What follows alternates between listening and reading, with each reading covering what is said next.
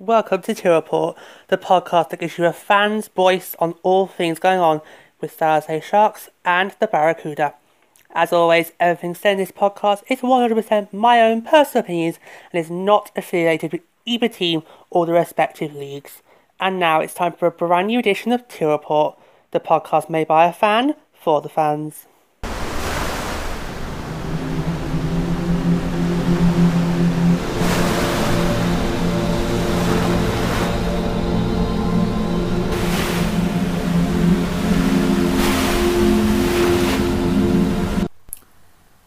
Well, my dear friends, we have made it. We have arrived at the finale of Tear Report Season 4. And what a roller coaster it has been. Once again, it's been another extraordinary and I will say challenging uh, season, but we have made it. And oh my god, it has generally been exhausting because we've literally been just non stop, um, you know, making the show, going all the way back to um, season three back in October 2020. So it's been, oh it's almost, it's nearly almost been two years. It's been 20, I, I, had, to, I had to double check this before we hit the record.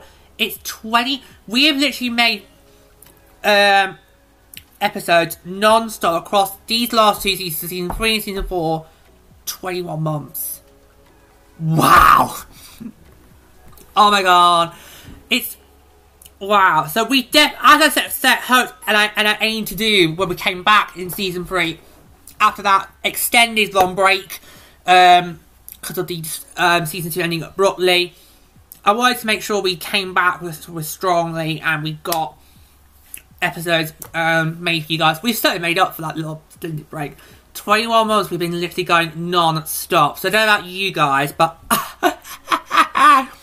but I am so ready for a, break.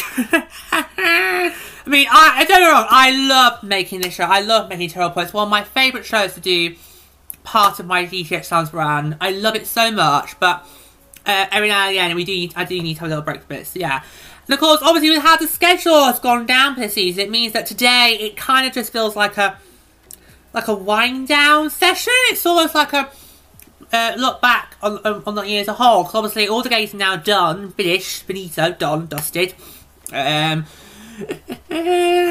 um, so yeah, and uh, yeah, so we get to have some nice stuff. We got some topical stuff, but I know, I know, oh, it's going to be interesting for nice. Okay, so we've got loads um, to, co to cover. we got some fun stuff. We're going to be having some reflection. And we're also going to have some topical stuff with you guys. It's got lots to do.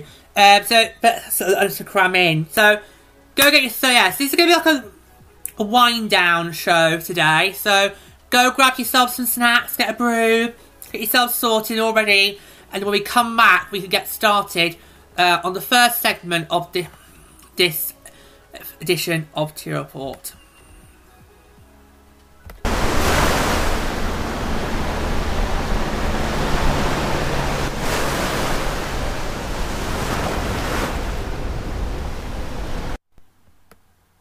Alright, it's now time to go and delve, dive into the stats for the 2021-22 San Jose Shark season. It's always an interesting thing to do on the finale. You always like to compare and see, ooh, know, could we done better? Did we do as well as we could have done? Did we underperform? So, here we go. So let's, let's see how it goes this year. Okay, so for your San Jose Sharks, they finished this season with a record of 32, 37, 13 that's definitely, I think, definitely an improvement compared to, you know, previous seasons, the last two seasons, but it's still not quite enough just yet to get back into playoff uh, mix. Overall, we finished sixth place in the Pacific Division, 12th in the conference standings. That is a big improvement compared to where we were. So obviously, we're not counting last year because last year we were in a bubble bubble scenario, uh, bubble realignment, whatever you want to call it. Uh, but that is a massive improvement compared to where we were uh, the last time the Pacific Division was contested, we had a dismal campaign and up coming last. So that's that is definitely that definitely to me shows we're on the right track Just not there yet, but we are taking slow, slow steps, slow steps, slow steps. We're getting there. We are getting there. Okay, so on terms of records, home, he split that record home and road. Um, hmm, it's a bit of a mixed bag.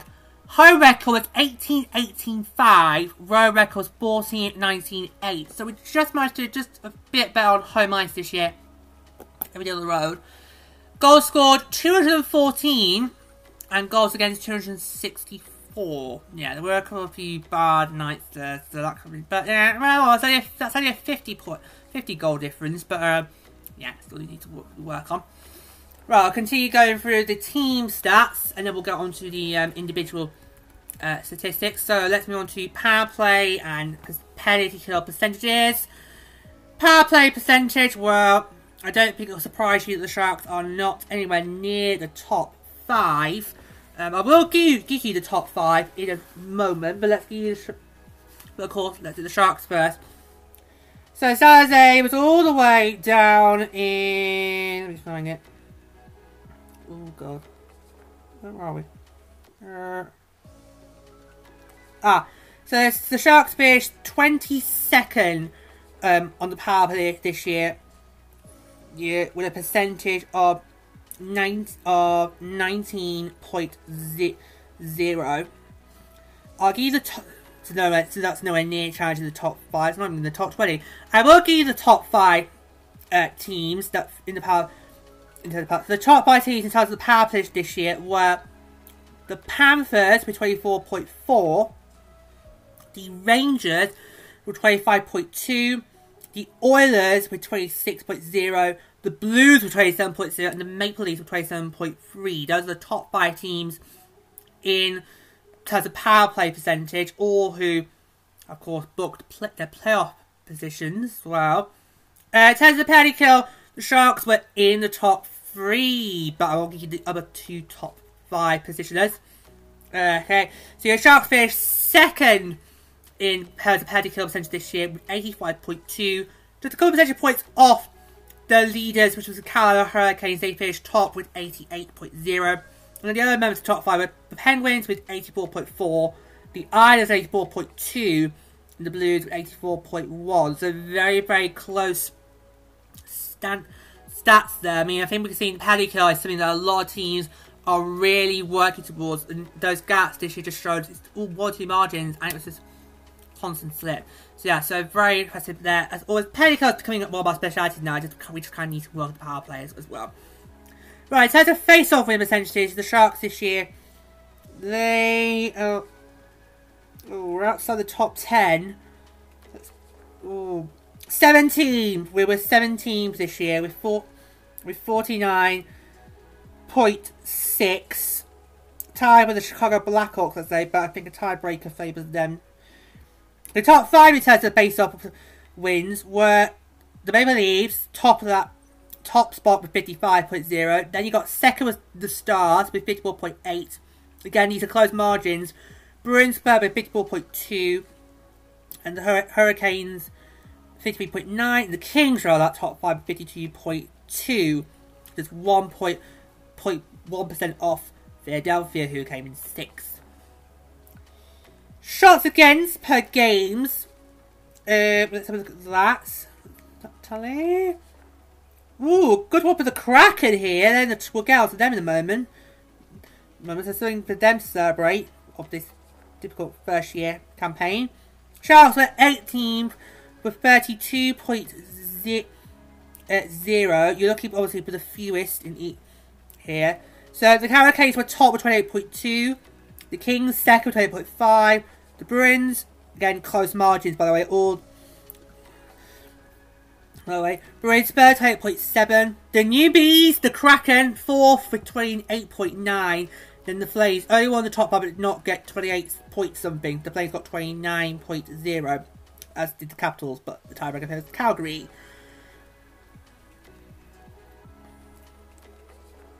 And I think that's the last team stats. Uh, yeah, because it also like it goes to wins, losses, gate losses, uh, points, and all that, but we really know about. Um, do we want to do points percentage? We could do points percentage. I mean, percentage. I mean, this is something we normally take at the AHL, but AHL. Uh, but let's have a look at points percentage anyway. Uh, tell you what, I'll give you the top 16 teams um, that finished has a point percentage. So we had to use points percentage. These be the 16 teams that would have qualified um, instead. Um, so Panthers first with 0.744. Then you got the Avalanche with 0.726. Hurricanes 0.707. Maple Leafs 0.701. Wild 0.689. Flames 0.677. Rangers 0.671. Lightning also 0.671. Blues 0.665. Bruins are 0.652. Oilers 0.634. Penguins 0.628. Capitals 0.610. Kings 0.604. Stars 0.598. Then 16 was the Predators 0.5. Uh, 591. So interestingly, I don't think a non-player team would have got would have snuck in if we did point percentage. Your Sharks actually ended up coming 22nd with 0.470. Those are the last team stats. Now let's look at our individual stats now. We're going to look at the players that have done well for your Sharks this year in terms of point percentage. So, leading goal scorer for Saturday this year was Timo Meier with 35 goals. That's got to be one of his best, I think. We've had quite a few shots where he managed to get to that 30 goal mark, which is absolutely amazing to see. It shows the progression that we are making despite not being a playoff team Yes, yeah, but amazing work team like that. It's got to be a record for him. Your leading points assists with 44 this year was Brent Burns. Your leading all points scorer per with 76 was Timo Meier. So there you go. Pairs of minutes. Now this is the one I always look at and think, do you want to have this as, this as accolade or not? Depends how you feel about going to the box. Well, with 114 pairs of minutes, the lead, your team leader for that this year was Jeffrey Viel. Plus minus goes to Sasha Chmelevski with plus two wins in terms of net miles now. It's so that's between a lot of peak net miles this year. But that goes to James Reimer with 19, while the goals against average actually goes to Adin Hill with 2.66. So the tandem there is interesting how this tandem worked, worked out, given how it started so well, then the injuries came in. So those are good stats for what was what has been a first year tandem. And Give it more time. If these two stay in, in teal, give them more time, it'll grow and could be a force to reckon with. There's one more little statistic I want to give to you guys. It's something I've been over the last couple of few weeks looking at. And that is regular season series wins. This is how... This is looking at how many of the, of the 31 opponents will be able to beat in the regular season series. Um, now, Last year in the um, West Division, we only got one regular season series win. That was against the LA Kings. Although I think in that, that division last year, we could have got half of them taken down. We could have won the series against the Ducks. We could have won the series against the Coyotes. We could have won the series against the Blues and also against the Wild. It really last year, the only teams we could have really gotten a scratch up were probably Colorado and Vegas. But everyone else we easily could have taken down, and yet it's only been was only one to record in our favour, probably not too good. So, so I've been looking at the last couple of weeks, and it's quite interesting because we have definitely improved. Uh, World War Two that I think we could add to this number, like number, because there were a couple of split, splits that we could have that we could have got. With the Toronto series ended up being a split. Um, the miss the Montreal series ended up being a split. Uh, the Carolina series ended up being a split. Those were ones where we got big wins early in the year just couldn't follow it up on the return leg. There goes, oh boy, would there have been great ones to add to the tally. But, but what I've done is I've looked it up, I've looked up who we got the best of this year. And interestingly, only two of them were playoff teams. The rest are all teams that failed to clinch a playoff berth. But I was running through them real quickly. So, we won the season series against the Coyotes. We won our season series against the Sabres. We won our season series against the Flames. That's a big one. That is a big one there. Given how we hadn't seen Calgary for quite some time, they were my sort of tip to do well in, in the division, and they have done well in the division. Um, we'll obviously have to see if that can translate into the postseason. Um, but some of the matches against Calgary this year have been some of the best because we've had to really come behind, and they, as Barry Biddles has put it, they were big statement wins, and it was just so amazing to get that to other players. And let's let's face it, who can say they've managed to get a regular season series victory over the Calgary players this year? Who? I mean, I'm glad to say that RT is definitely one of them. Let's see we also got the best of. We also got the we also won a regular series over the Blackhawks. Despite that controversial win they got in in Illinois. We won our series against the Kings again! LA may have turned the corner and become a postseason team, but we did manage to get the best of them. Alright, have been nice get the series sweep, but hey, we'll take it, we'll take it, we'll take it. Because, you know, that's us in Teal Town, we like to always beat LA. we also got a regular season series with the Islanders. They're team we've come in splitting them, the series. We had to win one, but not the other. So it's really course obviously this year. To get our first win in UBS, in our first visit, that was just so important. Um, I think he's a lovely player. So yeah, so I'm looking forward to seeing more Sharks Islanders matchups in Bridge Belmont in the future. We got a regular series victory over the Senators. They've been a bit of a tricky team in the last couple of years, the Sharks. Um, Sharks, you wouldn't think that, but they have been. Uh, so it was great to get that under our belts. Also, particularly how that that first match in Ottawa, that kind of felt like a Stanley Cup final match. It really did. Both teams were just literally winning it, just not letting it slip, and just, that was wrong. We got the regular series, which we are the Philadelphia Flyers. We had quite a few scrapes there. And the best one, I've saved, we've saved to last, the Winnipeg Jets. We got the regular series them. They did not like playing us this year. That's for we we really got into their head. I mean, that was just great. That's what I see the, the Sharks do. Get inside the opponent's head because they'll then, you know, they'll sort of scuffle. They'll end up making mistakes, and they'll be able to capitalize them. So all in all, that is a big improvement compared to where we were uh, this time last year. Let me just quickly count it up. How many that is? So we've got. We've got one, two, three, four. No, we've got nine. So that's nine teams we got the best of in the regular season series this year. It could have been more. It could have been at least 12, but unfortunately the series against Toronto was a split. The series against Montreal was a split. The series against Carolina was a split. I think there might be one two more as well, but oh, was, yeah. But, no, but that's a big improvement compared to where we were this last year. So, yes, so I nearly forgot because it's been something I've been working on. And uh, to keep an eye on. So there you go. So that is how we have done this year in terms of regular season series. And now I can officially conclude that as the end of the stats for 21-22.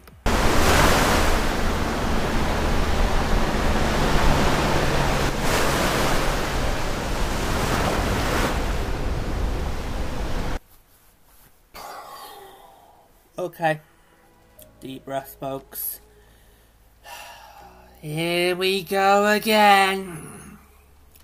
If you remember last this time last year, we had a little segment on the finale, pretty much letting rip on every single problem we had during the 2020 21. That's still a mouthful.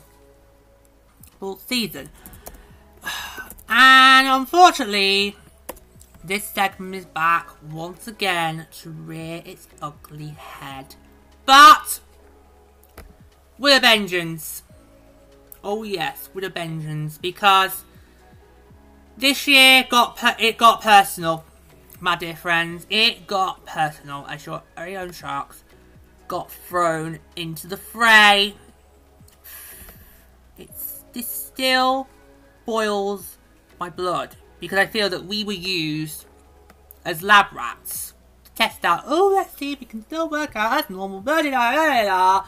They won't mind. What we do, bloody mind. Oh my god. This this day could be the day that I end up breaking the cardinal sin in podcasting. We will see. We we will we will see. Ugh. And to be honest, this is the league's own damn fault. Alright, this is, their own damn fault for being all, well, it's 21 22 now.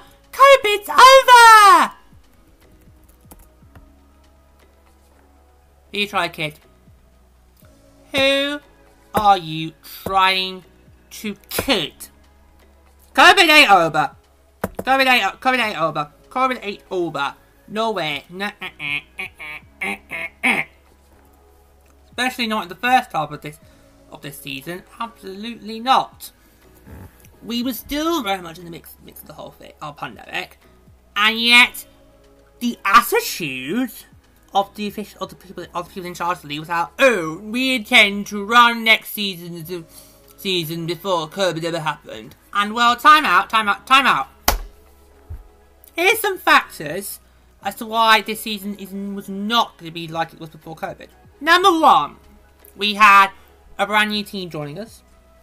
Number two, we had to go through. Well, I don't, I don't really call it a realignment. Um, given how you're just only swapping one team into another division to make it even for all. That's number two. We had sort of a realignment. Number three, we were in an Olympic year, but that was also going to create problems, even if, regardless. And ooh, number four. Here's number four. We still had a virus raging and rampaging throughout the scenes, causing complete and utter chaos. Oh yes. But oh no, they just basically went for no, we'll just carry on as normal. La la la la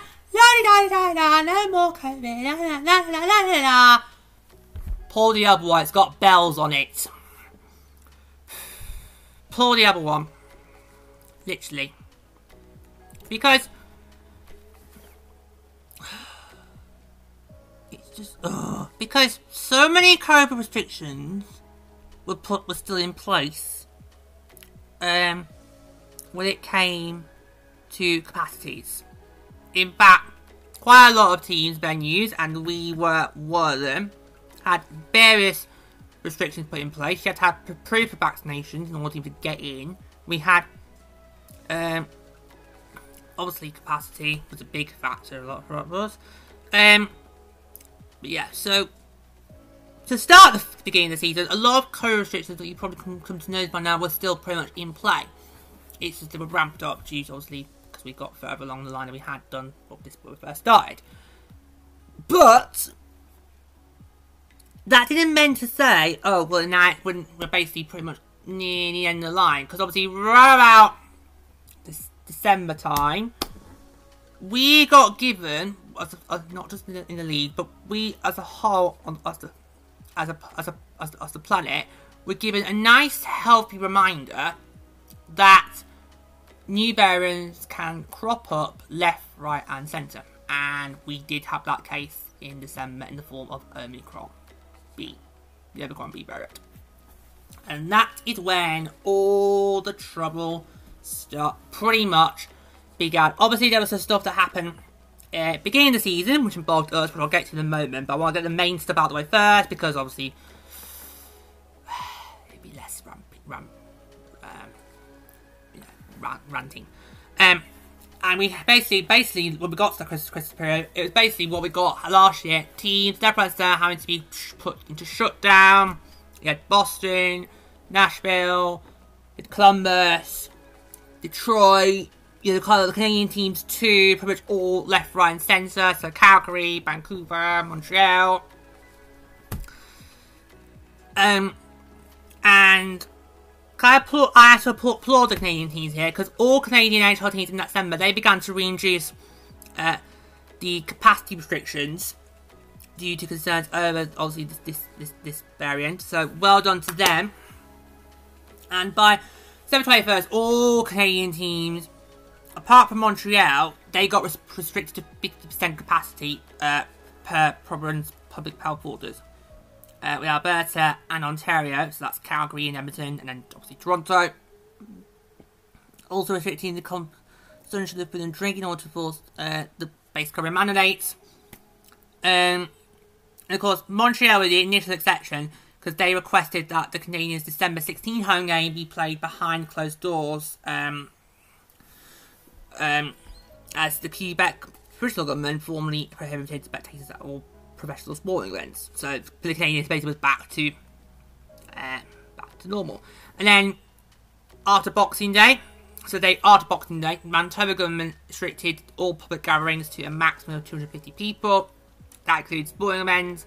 And the Jets therefore decided, well, naturally, that's not good for us. We're going to play behind closed doors until further notice. Um, and then we had uh, basically games in Canada postponed due as a result of attendance restrictions in those areas.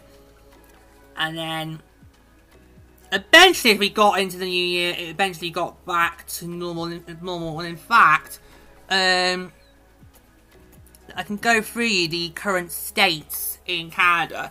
So for the Canadian teams, so for Calgary, since March the first, it's been back to 100% capacity. Same for Edmonton, because they're both Alberta clubs. In Montreal, it's been. Um, they went back to 100% capacity since March the 12th, but face coverings is still required. In Ottawa and Toronto, they, like the Alberta clubs, have gone back to 100% capacity since March the 1st.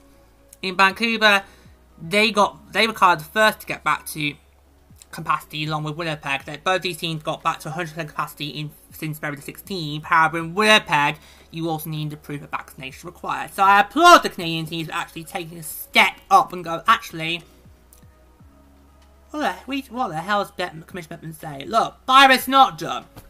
Virus not done. Look, it's rampage dust. So we're going to do these things to ensure that we can still go ahead.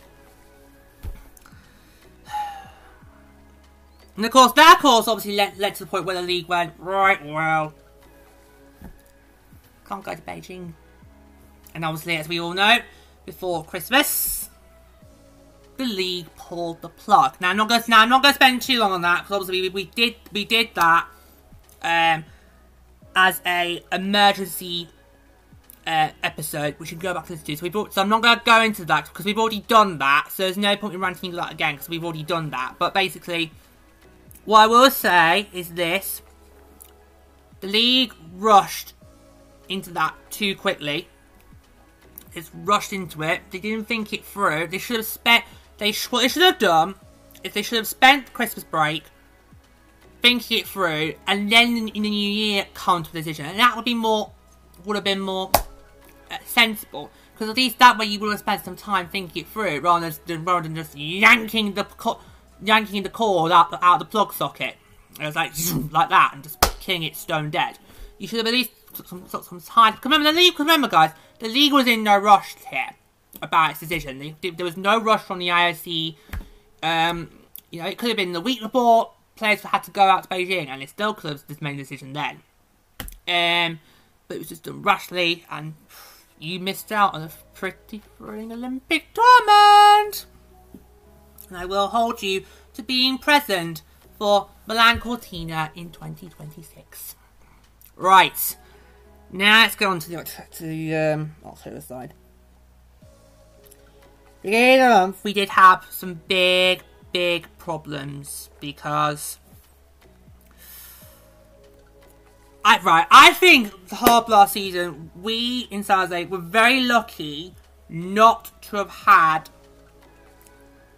a major outbreak. We did we did have one player player going protocol, and that did mean we had to. Uh, but unfortunately, it wasn't enough to put us into a shutdown. And yes, we couldn't begin the SAP Centre for I think until about mid mid end of February last year. But we didn't have a major outbreak. unfortunately, we did get an outbreak. Yeah, on our game, it was it was on our game against the Winnipeg Jets. I'm gonna bring up the the log that I did keep track of all the results, just to double check this. Cross cross data reference. You know, if you're listening into the future and a couple of years down the line. Uh,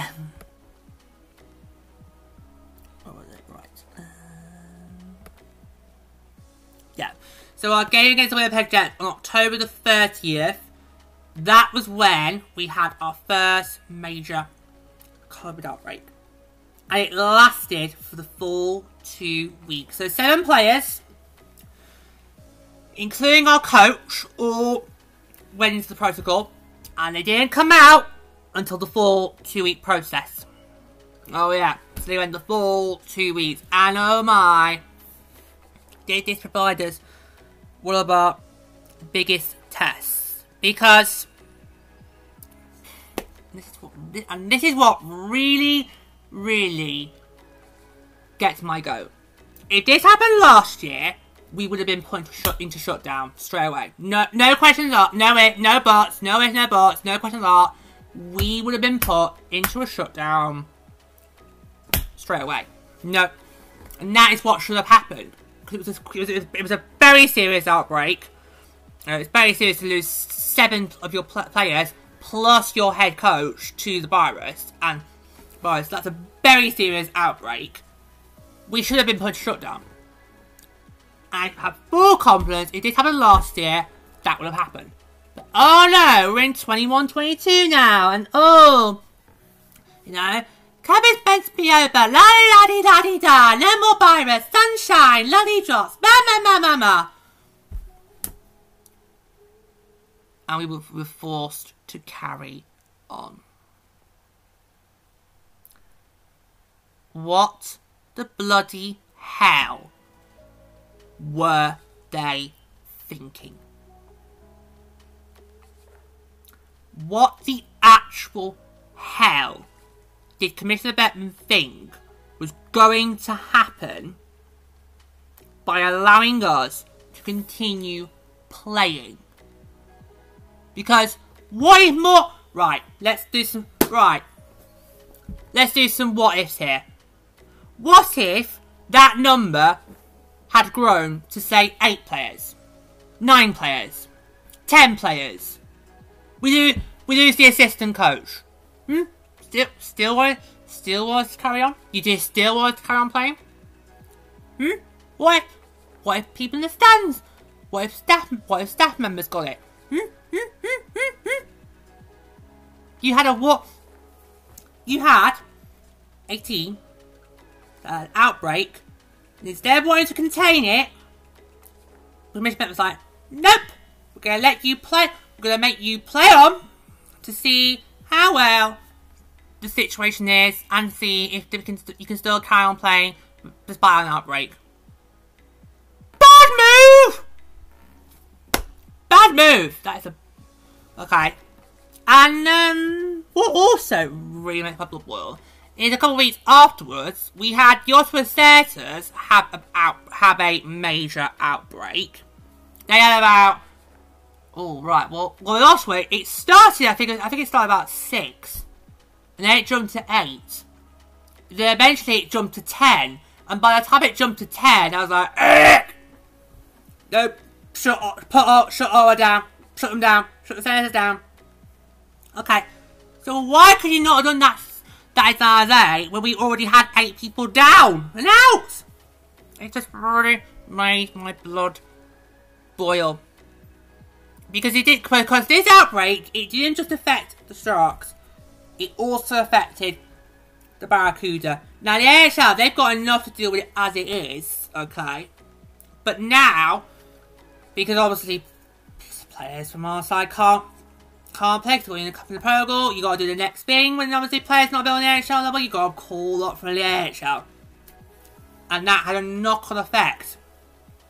And where it's meant, where it has meant that this season we have had so many players get their first uh, taste of AHL experience.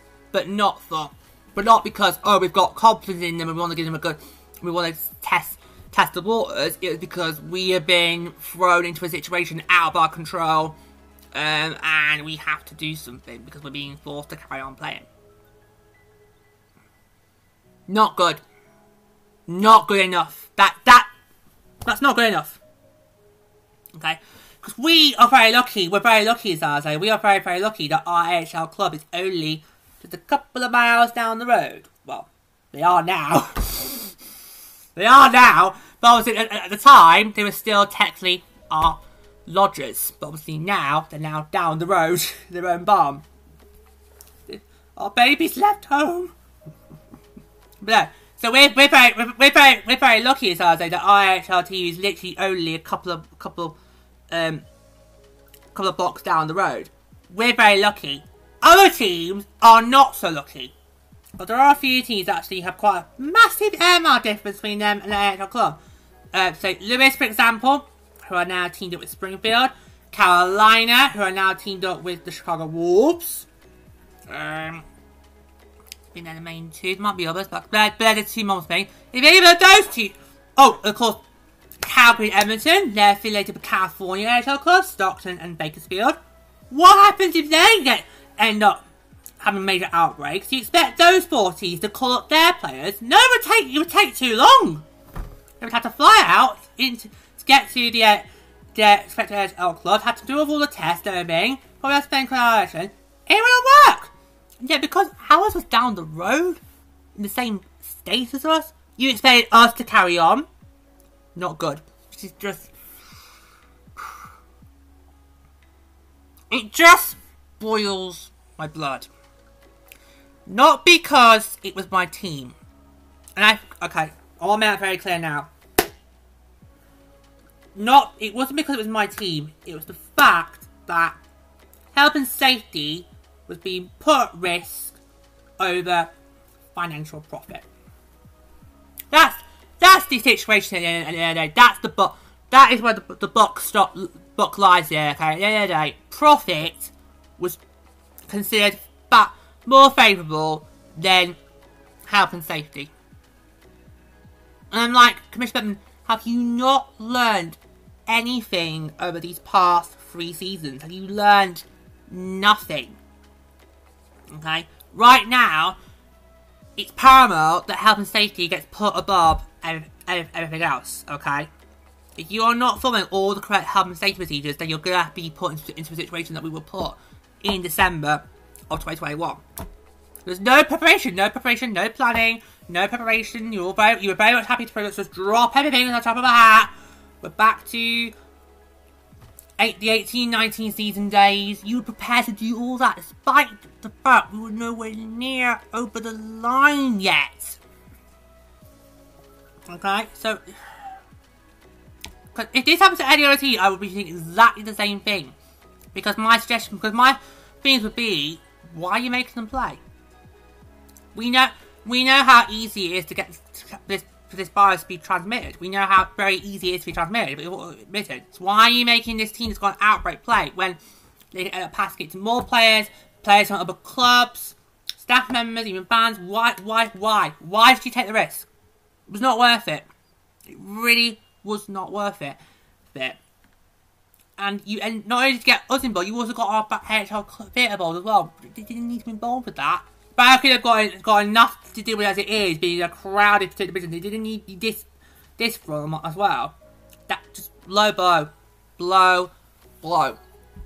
It was stupid, reckless, and think Miss Bettman has to be very, very, very, very lucky, very lucky that this situation, that this situation was contained in Thursday. Very lucky.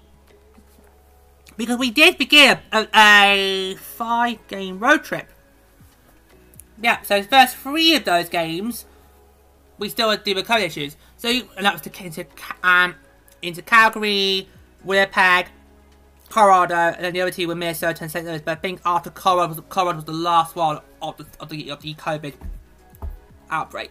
So we're very, very, very, very lucky that, that for Calgary, Winnipeg, and Colorado, we didn't spread it to them.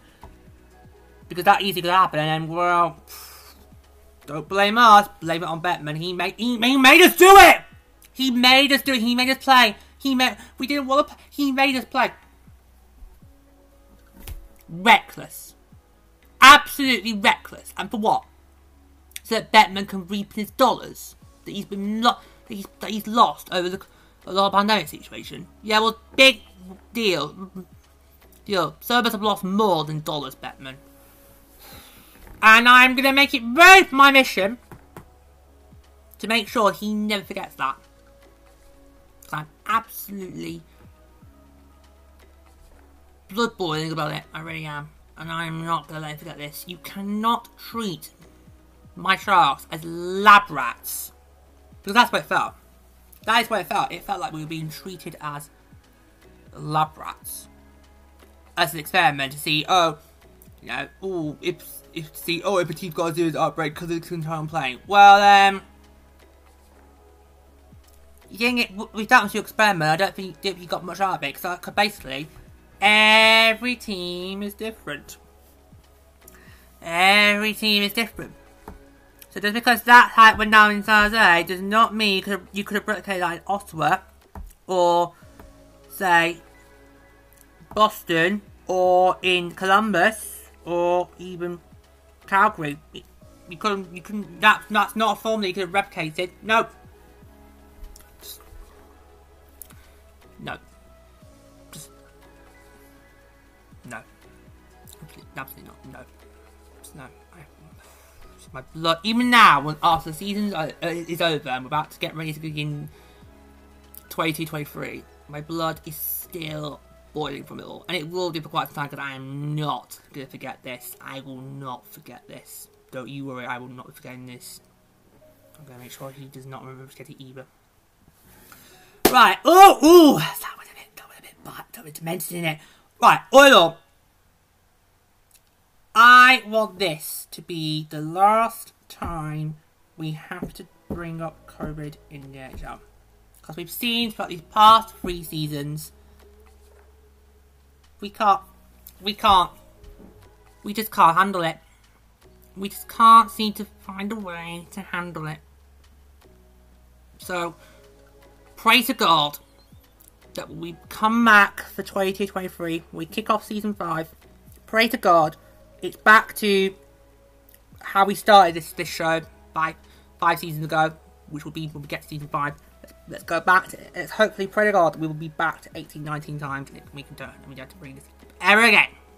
Because I do not, we get to the season 5 now this time next year, I do not want to have to do another segment where I'm ranting about the, about the mishandlings of a incompetent said ownership who can't even teach about a lemonade stand, let alone one of the biggest leagues in the whole, oh, not whole North America, but the whole bloody world.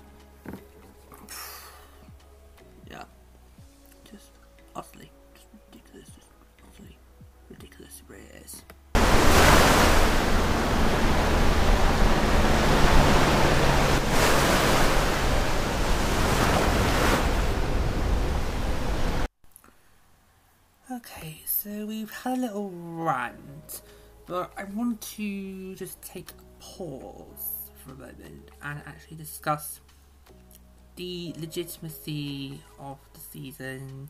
Is there a legitimacy to it? A very good question.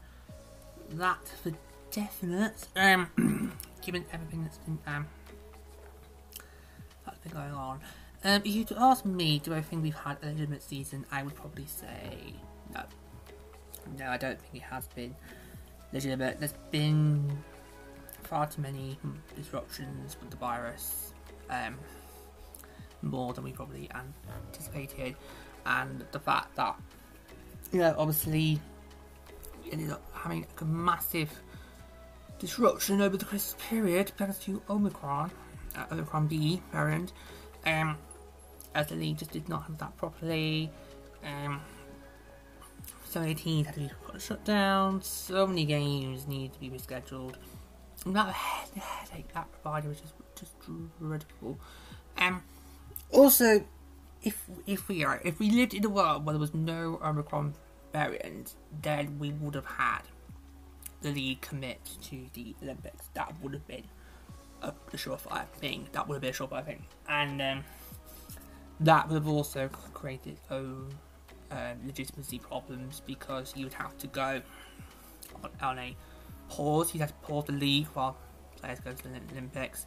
You wouldn't be able to do the All Star Weekend. You probably wouldn't be able to have done the Stadium Series. Um, and that would have also created its own logistical issues because you would have had to have rescheduled um, all those games and towards the end of the season, and of course, playoffs um, haven't started as they normally would. Normally, of course, you know, by now they would start um, beginning of April. They haven't. They started beginning of May. Um, I definitely can't see them ending until probably the week before uh, the NHL draft in July. So the draft is currently what? The draft is going to the seventh of July. Um, we looked at it even still happens in Montreal at this rate. Um, yes, the 7th of July, 8th of July. I can't see the uh, Stanley Cup being awarded until the week before that, so that's also good with own logistics. And the fact that for a lot of teams this year, they weren't able to how have games as they normally were. You know, they weren't able to have full capacity. Um, due to various COVID restrictions, obviously every state and every or every uh, county or province is different, has its own set of rules to people to put in place. Um, so quite a lot of teams, and we were them, um, have had to deal with some more uh, restrictions, which has meant that we haven't been able to have capacity as we normally would. Um, when things got rough during the Christmas period, the um, Canadian teams all kind of went back to the dark ages of last season, um, where there was either little or zero capacity. Uh, full stop. It's just, it's just, oh, it's just been, oh, when you, when you, when you look, when you look back on it, it has just been one big mess, and this is yet the third act of what has become a three-act saga. You had Act 1 in the 1920 season, when of course this whole started and we were all disrupted, not knowing what to do. You had Act 2, which was last year, which was we were trying to get trying to get things back on track. And then this year, Act 3, when we're supposed to be back on track, it just goes downhill even further because nobody prepared, was prepared to, to think, actually, oh, actually, um, this virus is still not quite that done with us yet, and there's still a lot more that could go wrong. Nobody thought thought that through. Nobody thought that through, and in the end, well, you you, you don't need me to tell you in the end because we all pretty much just lived through it, and I think that we'd all would rather like to forget about it just that little bit more. But at the end of the day, for me, I just, when I look back on the season, I just don't see it as being a legitimate season. There was just too much that just went wrong, and really, it feels like could be blamed for that as Carl's commissioner and, and his cronies. If they if they just thought it through a bit more about, you know, the logistics, you know, what happens if new variants crop up, you know, are there restrictions that would still be put in place? They just didn't think it. They just did not think it through whatsoever. They, ever, and the net result is what we've seen it for our eyes. We've we've had several teams had to go into shutdowns. We had teams having to be forced to be played when they had outbreaks when they shouldn't have had to play. Um, it's just been, oh, it's just been one glorified mess, and I don't think we'll be look back on the season, we're going to look back on it too fondly because it's just still been ravaged by COVID and bad, bad, bad leadership. Really bad, bad leadership. The fact they didn't even think it through. They just did not think through what would happen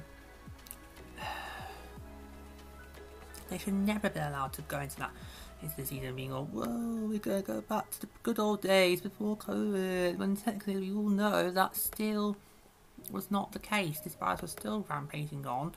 Um, certainly was in my neck of the woods, and it was there was no sign of it going away for quite some time. We were still having to deal with the aftermath of it, but nope, they were just very still happy to carry on as if nothing as normal. When in reality, you should have stopped, thinked, and gone. Oh, actually, okay, no, this is um, not quite there just yet. We'd like to be, but we've still got a couple of maybe a couple, a couple more months to go, and we just need to be on the quarter side. But then again, there's so many things we could have done to to avoid the mess we got we got into. But at the end of the day, would they have worked logistically? Probably not. But there would have been better options than what we ended up getting, which was complete and utter, utter carnage. And I think I've pretty much said now all that need to be said about COVID. I really just hope that this is the last time we have to deal with the virus regarding the AHL because I don't think we can go for a fourth year in a row. The fact we've had to do gone gone through three is just really, really, really bad. I mean, one was bad enough, two was not great, but three, how did it three seasons in a row? That's just not on. We should be, we now should be in a position where we can say we've got it under control and we're pressing on as well with business as usual. Not still having to take two steps back because obviously we didn't have any contingencies planned. It's just not good at all. This is not good behaviour. It really is not. So I'm really hoping this is going to be the last time we have to bring up COVID with the NHL because what, are we doing? What are we doing? Eh? So I think all in all, this, is just going to be a little short term really. It's just, just, just really. Um, if you asked me the question, do I think we had a legitimate season? No, I don't think we had a legitimate season at all. And that's not even going to be, to be the issue of obviously players and development programs either, because so many teams have had to have had to call up their players from the NHL, uh, not because they believe oh they got they should be given a shot. It's because they've had to because of COVID situations that we've not been prepared for, and that also has been a, ma- a sort of massive structural development as well. Players as well, which is just not on whatsoever. We wanted bear, bear after the future, the next generation, but it's got to be done properly, and this is not the way to do it. So overall, no, I do not think that this has been a legitimate season, and hopefully that this is the last and final act in the COVID 19 saga regarding the NHL.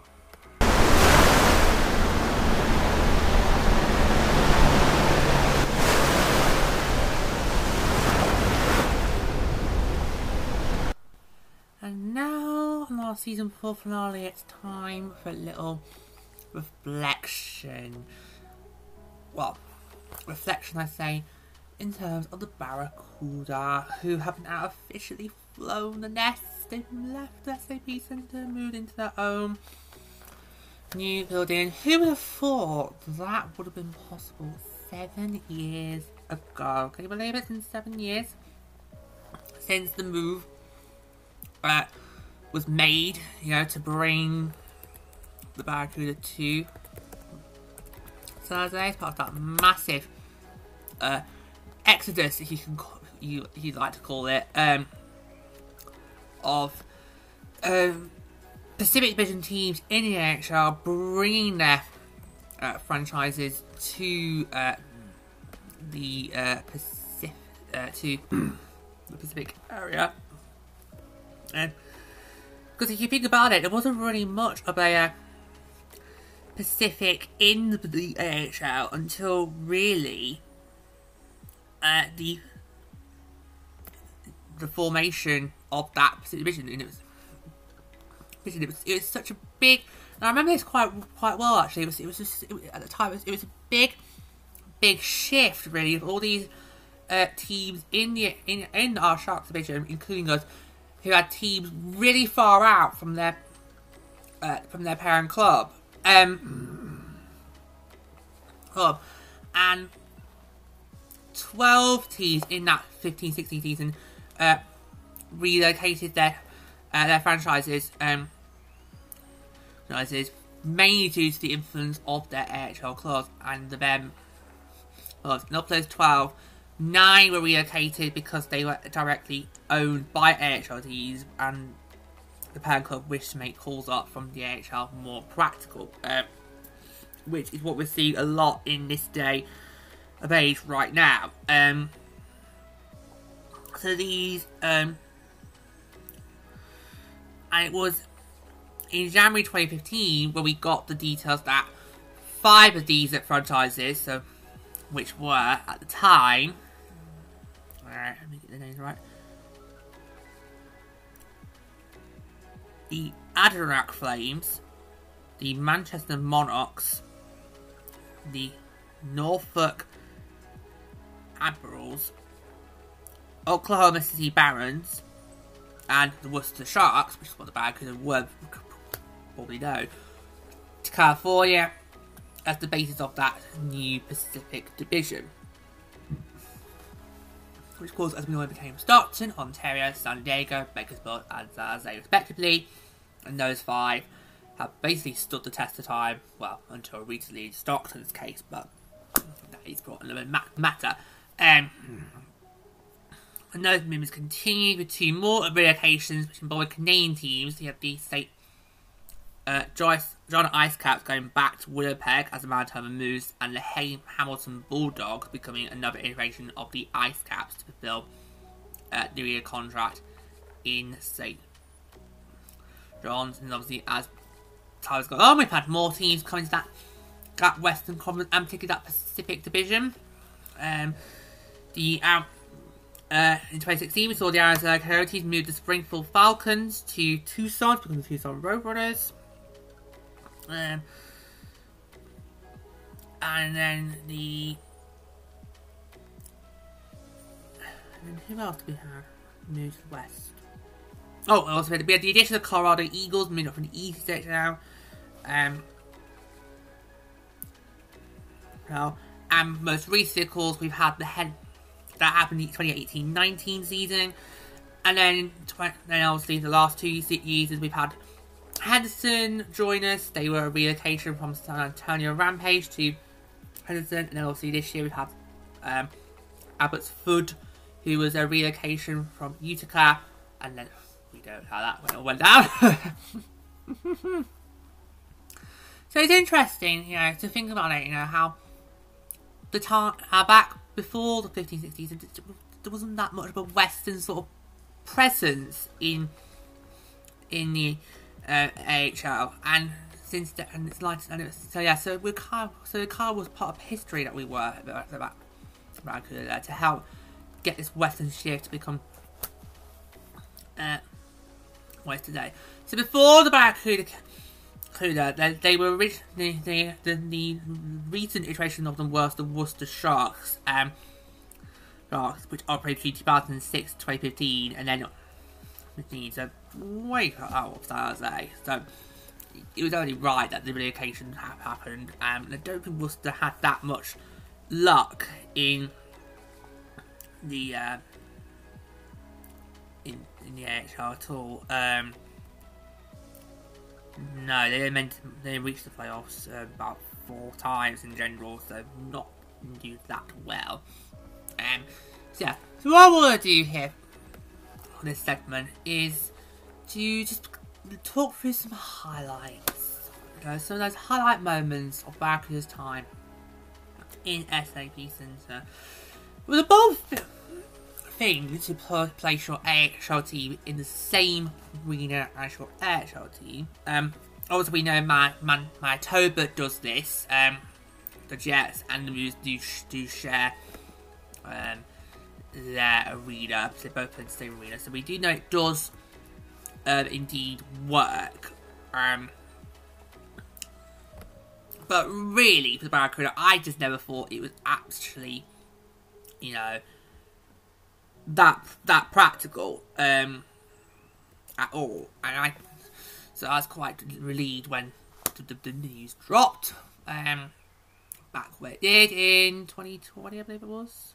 Was it before? Was it before the pandemic? Hmm. Give a sec. That up.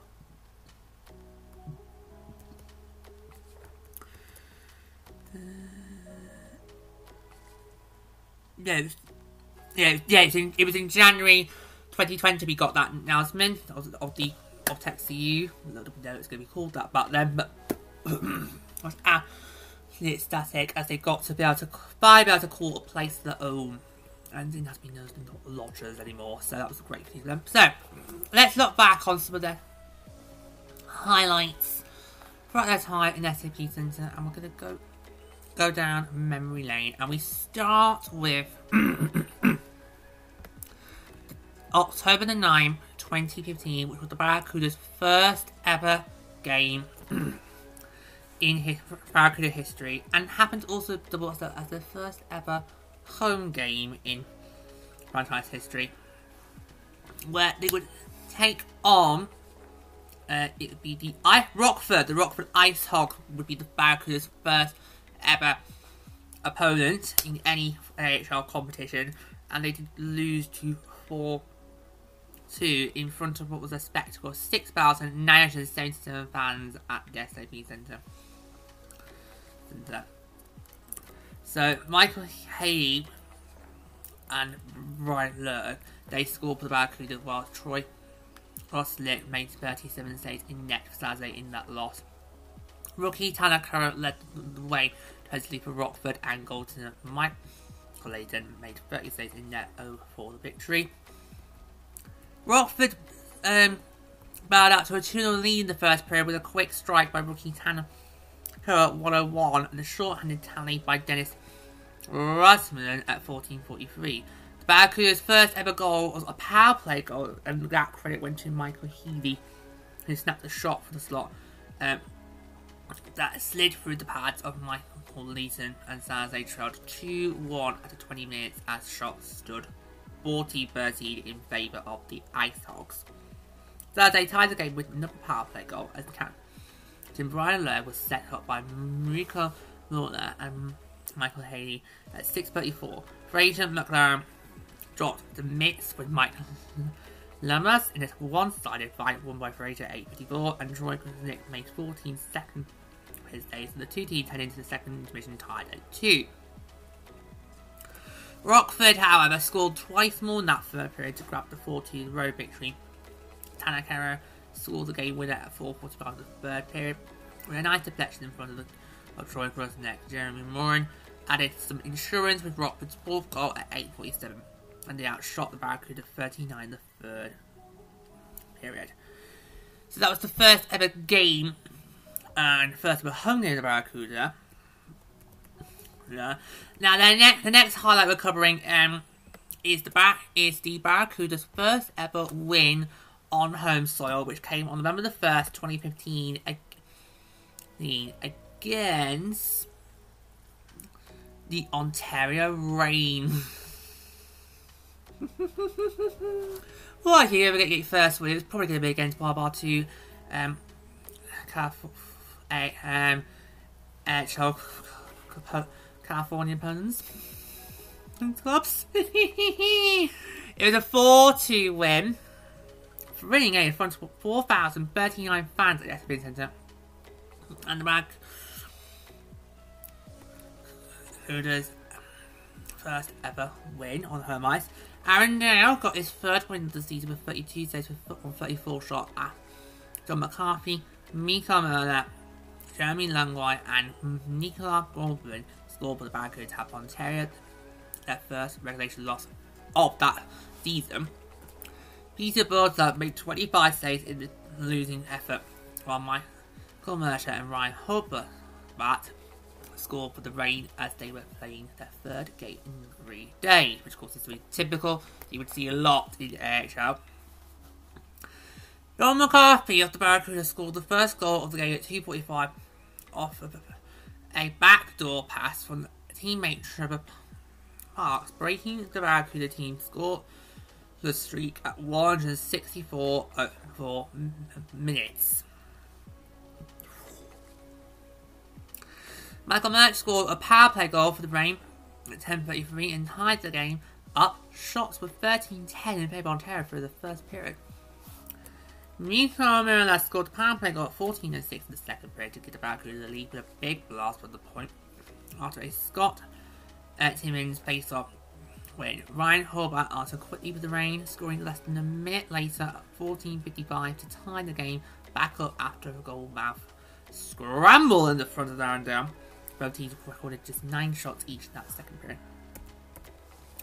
Jeremy Langlois scored on a wraparound to beat to give Barracuda the lead for that for the third time during the game. Aaron Dell uh, was impressive in the third, turning away all 12 shots to secure the win. Nicola also scored an empty net, got 19 it was, put the Barracuda up 4 2, and the shots were 12 10 in favor of Reign in that foul period, as they picked up their first ever win at SAP Center as the Barracuda. Now, a brilliant display there. So yeah, so basically, it took mostly a month in and they got their first win there. Our next highlight also features the Reign. We're going to fast, we're going to move, we're going to pick up the pace now. We're going to move on uh, to the end of the Barracuda's first season where they would end up managing to get enough points to qualify uh, for the postseason to begin what was a very, very lengthy qualification streak, which, which technically only snapped this year because the Barracuda pretty much qualified for the first every single year up until this year. Now, of course, obviously, uh, the 1920 season ended up being disrupted because of COVID and ended up being cancelled altogether. And, it, and at that time, we were sort of on pace for the streak to snap there. Uh, but because that season ended up getting cancelled and didn't finish, and ultimately there was no Calder Cup hosted, I therefore claim the streak was still alive. Last year, of course, we had a division playoff tournament rather than a Calder Cup tournament, so tournament, and it technically is counted that we did qualify for that, so that meant the streak streak kept up going. So really, te so technically, it's only this year that, that the season that the um that the qualification streak ended. But the Barracuda in the first um, year, they did qualify for the playoffs. They qualified as the fourth seed in the Pacific uh, that year, and it ended up going against um, the, the number one seed in the Pacific, the Ontario Reign, and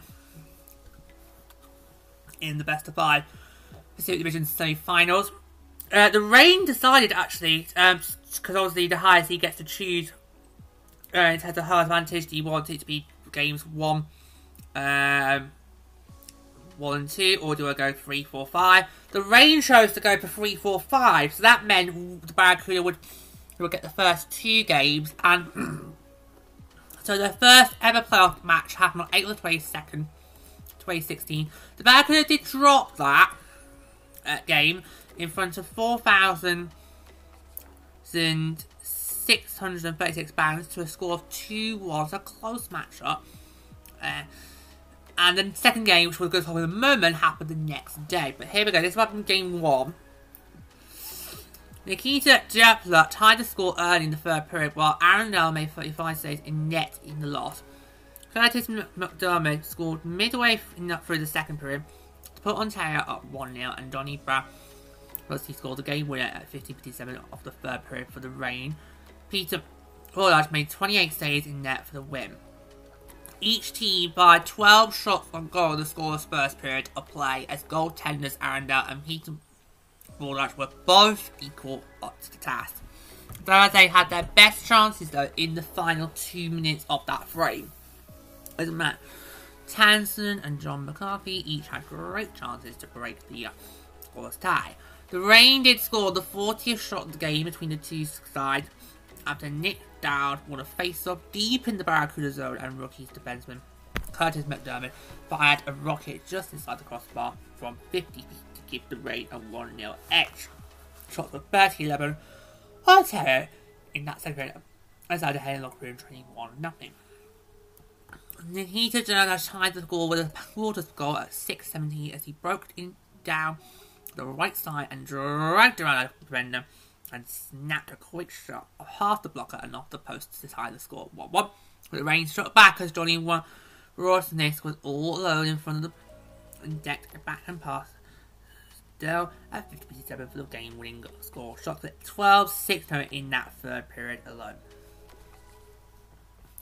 So we dropped game one. That's about that's about his first uh, ever playoff game. Their first ever win in the postseason would come 24 hours later to tie up that series with a 3-2 victory over the Reign.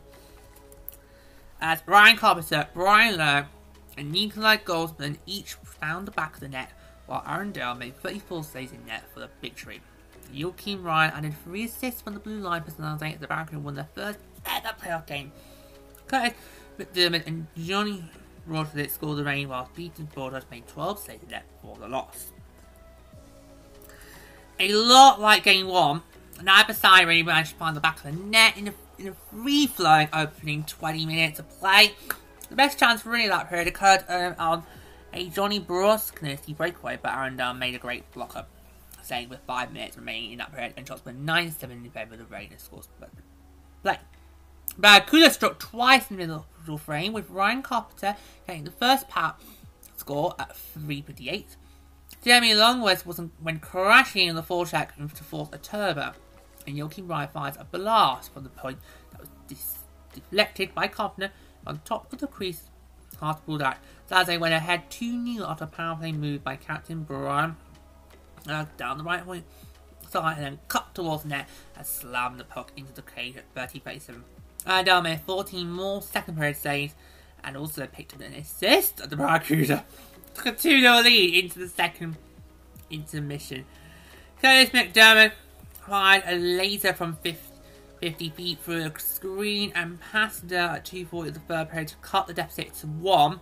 The Barracuda responded back at 8.23 after a perfect give and go move as Jeremy Lawrence set up Nikolai Goldman for an easy C tap to, in to give the Black Stars a 3 1 lead. With the goaltender pool, the Reign did get one back.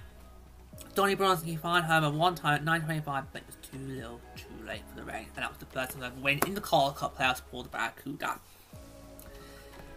We're going to move on now, but before we do, I'll just let you know how that series ends up ending, because sadly that would be the only uh, game the Barracuda would win that series, and it would end up falling in 3-1 the series, it would go to 4 there. But Barracuda would have more success the following year. What is currently their only best performance so far uh, in the Calder Cup playoffs. We've only managed to get past the first round in one season, and that was in the 2016-17 season. Since then, we haven't been able to to get past the first round. So something we will hopefully be looking to avoid uh, next when we next go back as the Calder Cup playoffs. Hoping next year, or if not, in the near distant future.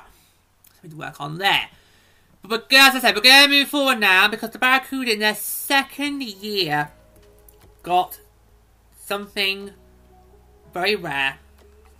They won the division title. in fact, I'm going to bring up our, our other uh, uh, iterations just to check their trophy cabinets. Um, like I said, we haven't had much success, have we, uh, with our AHL franchises? Um, so, so our first, so the first iteration was the Kentucky Thoroughblades. Um, they did. Oh, they did. They did pick up two division championships. They picked one up in in the 99, 2000, and then the 2000 and 2001 uh, season. Then, uh, the Cleveland Barons. Um, they didn't they didn't they up anything? Did, no, they did not. No, they've not picked up no, the Cleveland Browns didn't pick up any still. Well, the best they did was coming fourth in the North Division in the 2003 uh, fourth season, so nothing there. Um, and they, actually, they, that's that's the only year they made the Calder Cup playoffs, so uh, not there. And then Worcester, um, no, Worcester did not pick up uh, any silver, and well, they've had some. As I mentioned, they they had, they had um four appearances in the postseason. Um, season. Um, yeah, so yeah, so not there. So this is a big, big, big deal. Second, you know, second year and trophy. Brilliant work there. So the Pacific Division title was claimed on the April the 9th, 2017, when the Barracuda uh, defeated. Oh, sorry, no, right. So yeah, so this was a bit a, bit of a right. This is a bit of an odd one. So the San Diego Gulls fell 3 1 in Ontario. And that was when the uh, title was was claimed. so yeah, so through 64 games at the time, Zaze hold the AHL's best wins win percentage at .711 with a record of 42-15-25. And they took over the best winning percentage in the AHL during its 14 game winning streak from January 25th to March the 1st, and had and they didn't look back uh, since going 27 7 1 2 since joining the 1st. And they were the first team in the AHL to clinch a division title. So, and they could, could win the Western Conference uh, with a victory over Stockton on Sunday, which they did. And after that Sunday, there will be just three games remaining in the regular season. So yeah, so it's uh, so yeah, so it's was so yeah, so San Diego fell that night to three to Ontario three one. That clinched it for us. Just absolutely amazing because you know there wasn't really much. I don't think there was much high, highness in terms of expectations. You know, you just what you know. I mean, this is obviously Barracuda is still a young young club. He's still uh, just made the move to San Jose and for this to be their best season as a whole, as, a whole, as it was as a whole, was an absolute brilliant to have that division title.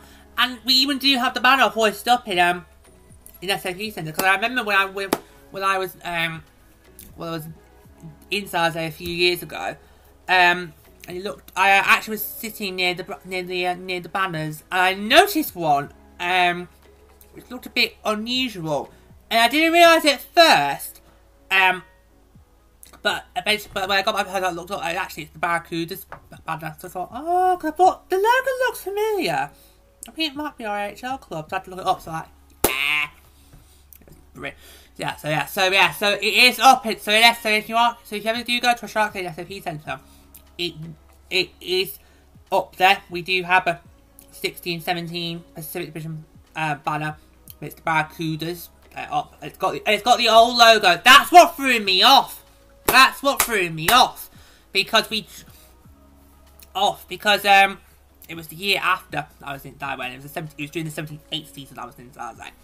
And we just changed the logo. So that's what threw me off. Because it was the old logo that was on the banner. So that threw me off. But it was the new... It was the current logo. That would have made... I would have gone, yep. I remember that. was happy days. But it was because it was the old so it sort of threw me off a bit. Uh, yeah. yeah. So it's there in in the Raptors SAP Centre. Hmm. Centre, so yes. I wonder if it's gonna if it's gonna come down now because obviously now the back. So obviously it made sense at the time to keep that bar to be up there, given how you know, the Cuda was sharing SAP Centre with the Sharks. But now we've got our own barn. I wonder if that's gonna come gonna come down and from SAP and go up into Tech CU because you you think it should, shouldn't it? You think it it should go into the and be hoisted at the at the home arena of the team. So really, hmm. Or you can have a copy, or you can get a copy copy made. Yeah, yeah, you you can have a copy made and do, um, and put that. Hmm, that's gonna be that's gonna be interesting. Hmm, that's hmm, that's something to keep an eye on next, um, next season. If anybody goes to a Sharks game during next season, Get in touch with me by the podcast email to let me know if the banner's still up there or has it come down and gone to Texas you. Let me know that. that. But yeah, but just such an amazing achievement for Barracuda. And that meant they would go into the Calder Cup first that year the number one seed the Pacific. And oh my word, did they had impressive run. if only they didn't come short. If only they didn't come short with brilliant work. So they won the first, the semi-finals, the, oh, the division, sorry, division semi-finals today. They won the division semi-finals over Stockton in five games. Won the Pacific final against San Diego in, there you go. Go, 4-1. And then sadly fell in the conference finals to the Grand Rapids Griffins in 4-1. And that is what we're going to want. But what we're going to cover next on our little trip down memory lane is March is is is oh, is May the thirteenth, twenty seventeen, when the Barracuda would punch their ticket to the Conference Finals to play the Grand Rapid Griffins. Did, did the Griffins go on to win the Car Cup that year? Can we just clear that up? Um. I, I think the Griffins have won a Calder Cup recently, but was it that year or was it was it the year after? Let me look it up. Uh, the Griffins.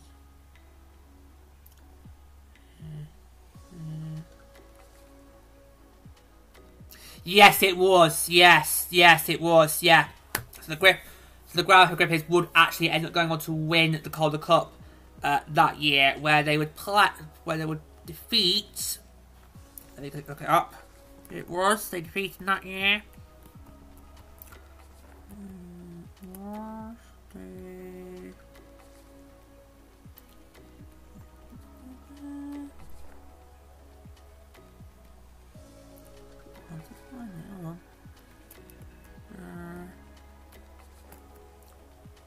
Maybe one sec. Actually, let's go.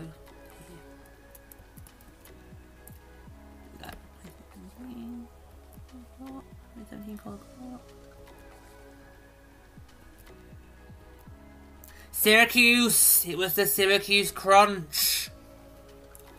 It, what was a repeat, actually, of the 2013 Calder Cup Finals. There. It was Syracuse. There we go. There. Yeah, but the Barracuda on May 13th would punt their ticket to the Cup the Western Conference Final. I know. Whoa! When they would literally take down, shut out San Diego. So, let's go through it, shall we? 10 24, the first, Jacob Middleton dropped a pass for Barclay Goodrow as the power play, sorry, the power forward today, uh, entered the, attacking zone and Goodrow ripped a shot past Ulrich Aroff. In the second, on their first play of the night, Adam Hewlett lifted a rebound over the right pad of um, Fowler's netminder had made the original save off a point shot from Julius Rogler at the 40 minute mark to get the start. Saturday 2 0 lead. In the third, they killed up a 5 minute major penalty after Timo Meier was given a game misconduct penalty charging and Rosnick made all six bird saves for the shutout win and move on to the Western Conference final where they would sadly fall that year uh, to the Grand Rapid uh, Griffins. Sadly, it would end up being in five games, but at least because having won one. Oh, what could have been? What could have been? Who knows? They could have maybe gone further. Oh, I don't know. Would we have managed to beat Syracuse in the final if we had gone to the final? I do not know, but I think it, oh, it could have gone further it could have, actually did. But all in to have achieved all that in your second year, it's pretty impressive. It's pretty impressive stuff you've got. Stuff you've got to say, you know, for say, um, particularly how our previous iterations haven't had that much success. Bar could do that, which is absolutely amazing, and it's something that while we sadly haven't been able to build on since, it is something to look back and go, wow, that was just an amazing achievement, and it's something that could we could get um, again one day. Particularly now we're in our own arena and we've got arena. So, and, but anyway, but, it was just amazing. It was at the time. At the time, it was, it was just such a brilliant achievement. It, it, it gave me those vibes that I had the year prior when the Sharks qualified for the Stanley Cup final, and that game six which he goes to Blues West Con bar. It's like, well, yeah, it's meant to party and cheat and celebrate, regardless of what comes next. And even though the next result would end up being sour, I can still look back on that and think, well, that was just such an amazing achievement because it was something that had never been achieved before. And it's something that will be achieved again when we do not know. Right. So now we move to this year for our final stop on our memory lane tour, which of course was the final game in SAP Center, so, which took place. Uh, I yeah, in there it was on.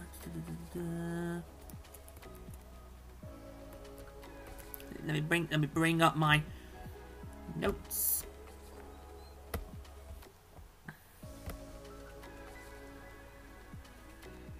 April the 13th was the final game at SAP Center for the Barracuda.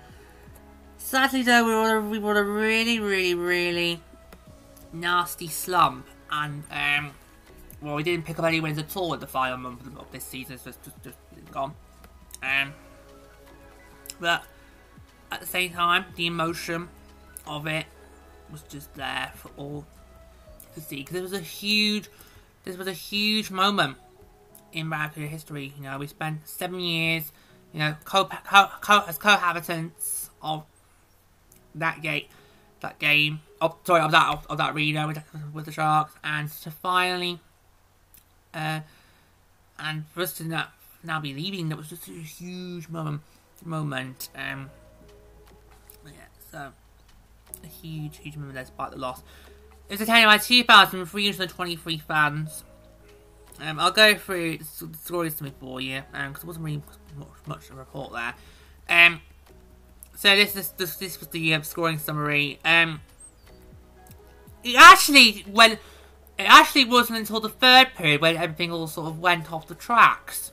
Those first periods actually were, actually were pretty pretty close, and the game could have gone either way. As the Barracuda got the open the scoring at one minute the first period, courtesy of Blaine uh, Pedersen with his seventh year, with the assists going to Thomas Bordeleau and Aidan Hartlach. Then the next two goals were Condor goals. Uh, they tied it at 6-13 with by Graham McPhee's fifth year, assisted by Darren Clear and Seth Griffin. And then literally late in the period, 8-27, the Condors made 2-1 courtesy of Dino Kravlis, but 70 years, assisted by Ty Benson and Darren here. Then the table sort of turned. So that first you saw the Barracuda got one goal, Cos got two. It flipped. Kuda gets two goals, Connor gets one goal. Barracuda ties the game at 3-10 in the second period, thanks to Jasper with his 50 year, assisted by Archie Canisa and Thomas Bordeleau. The then retake that lead a couple of seconds later at 357, thanks to Darren Clear getting his first year, assisted by David Fee. Then a little late, but late scorer. This time for Barracuda to um, tie it up again at 3-3. Um, Patrick Holloway fourth for the year for him, and Thomas Bordeleau and Liam Pedersen got the assist. But then the rest of the period was all. But then the third period was just all Condors. 3.37 the third, Adam Cracknell retakes the lead 4 3. 8 TD for him. Steph Griffin got and that pays the assist. Then the last two goals were Seth Griffin. Griffin's seven, uh, seven minutes make it 5 3. He used assist up to 2050 year assist to Aaron Cracknell and Graham McPhee. And at 1906, make it 6 3. He's got 2068, that was an unassisted goal. Uh, and there'd only be one penalty for your Barracuda. Barracuda. 1448 Cup. Well, top receiver it's a hooking. The rest of the penalties were all Condors. 859 in the first period. Bit Hoagland, Timmy for tripping. 110 in the second period, a bench minor due to team email on the ice. That was served by Steph Griffin. Then 1429 in the third. Colton Stevener, 2 minutes for holding. And the Barracuda got, um, did get one, uh, one, well, one free in the Marabage, while the, while the Condors were 0 for 1. Uh, the shots on goal, oh my god, these were dreadful. 20, 20 Condors, 9 Cuda first period, 10 Condors, this 5 second period, and then third period, Condors 15, Cuda 10 to make it 24 overall for the Cuda and 45 for the Condors. So, yeah. So, he ends up falling flat, but the emotion of that game could not be underestimated given how it was our final ever at SAP Centre. And there we have it. Our trip down memory lane is complete. So many wonderful memories we've covered there. Some of them good, some of them not too good. But all in all, it just shows how far we've come over the last seven years. And I, oh, I still feel so, so such huge that it's happened. They've actually now moved on. Got their own place of their own. It's, oh, it's almost like your kids are literally grown up and all. They're now reached 18. They're now flying nests, gone to uni. Even though they're only technically eight, technically seven, eight when they get to, when we get to October. October. But yeah, so oh, I am just so thrilled that they are going to be having their own place to call home. Because I've always felt that I need. Well, it has, well, I'm not going to lie, it has been kind of fun to have them cohabit with the Sharks SAP Centre. Practically, though, for an AHL, AHL club where you're rep, um, and in the AHL where you got teams are roughly only getting attendance about what 4,000 the most, wasn't really ideal. It was never really practical, and eventually still going to have to happen. Um, and I'm just so relieved that they are finally getting them places. I'm just so excited for the future and what it's going to bring because for me, this means we can relax a bit now in terms of Barracuda. There's no, I mean, obviously relocation. Literally, I mean, the AHL right now, it is basically a revolving door right now. I mean, I'm struggling. I'm struggling to think of um, a year uh, where we haven't had a relocation happen in the AHL. It's a, it is a really common common thing. So if you if you're new to, if you are new to the AHL, relocation is, is very very common. It happens quite a lot because a lot of, uh, and it's mostly to do with the fact that the AHL club that's affiliated with that team wants to bring them closer uh, to home to make up uh, to make to make call ups um, when they need when they need to happen uh, more practical and more easier. Um, it, it, it, actually it is it needs it. It's not that easy. You, your AHL club is situated that's on the other side side of the of the um of the of the uh, of the of the country. It's not ideal to, to so that so say for example, and I'm going to use St. Louis here because St. Louis are currently affiliated with Springfield. It's not ideal if you need to call somebody up from, Springfield to get from St. Louis. It, it's just not practical, and that's why we're seeing a lot of teams now um, moving the AHL clubs nearer to home uh, to help make call easier. We, we saw we saw Vancouver do it this year uh, with uh, Utica Mark One to move and move them to Abbotsford. Um, which obviously is great for Vancouver because it means they get to have a team close to home. It's also great for the, for the AHL because it adds another Canadian club in. Um, and um, but it, that's that's got to be one of the weirdest uh, cases I've seen because the team then because then Utica then got the Comets again, but it was Mark Two. The contrast really is different because of the colour scheme. Um, I mean, New Jersey did a very good job to make it very, very clear. Yeah, this is not the same we may still have the name, but we're not to say it's a, it's a brand new iteration. That's still quite hilarious. Um, yeah. Uh, and most recently, uh, we found out that Calgary are going to be moving Stockton closer at home next year. They're going to be moving Stockton to Calgary, so that's going to create another Canadian club. Um, that's also a bit of a weird relocation because it means you lose a because uh, you can't gain a Canadian club, but with Coachella coming in, you've you still still got the same American clubs that you had going into the last this this season. So yeah, a bit well there. Yeah, so relocation is a constant thing. Um, but with the Barracuda now having their own home to call their own, it means you don't worry about that. The future bet of San Jose AHL hockey is Barracuda. That's secure. And it's going to do so much to help grow hockey in the city as a whole. And that I think right now it's got to be the number one priority for San Jose Hockey. Not he, that is developing the next generation ready to take to eventually one day be AHL level, be the next shark that will pave the way for the next wave of success that will come when the. So it's exciting times ahead for Barracuda, and we cannot wait for them to move into their home, own home, which we do have the date for. And I'm going to quickly give it to you to finish off this segment of the finale here, because we're pretty much going to wrap it up now. This little segment, but I'll quickly give you the that date, put in your diaries, just in case you haven't already got, got it. It is... I guess bear me one second.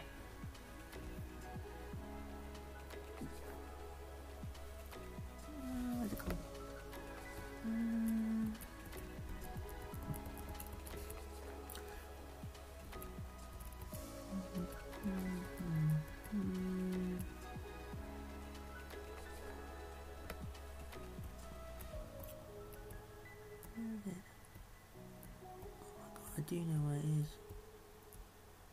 Ah, here it is.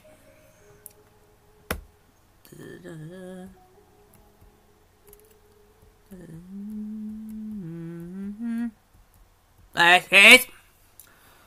Saturday, October the 22nd. That is the date you need to put in your diaries.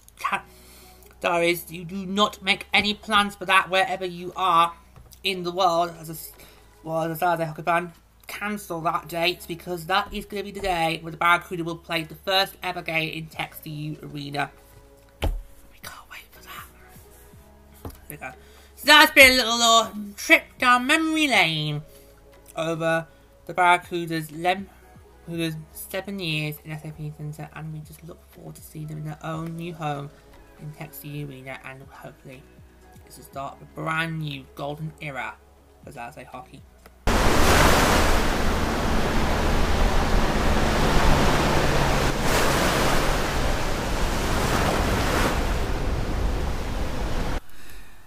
Okay, so this is a part of the finale that I always uh, look forward to um, every year because it gives us a chance to actually reflect on the work we've done in each season of Teleport. It's a nice thing to do. where You get to sort of sit down, you know, to reflect over the past what's been 10 shows this year because we've had two extra shows for you guys we normally would do.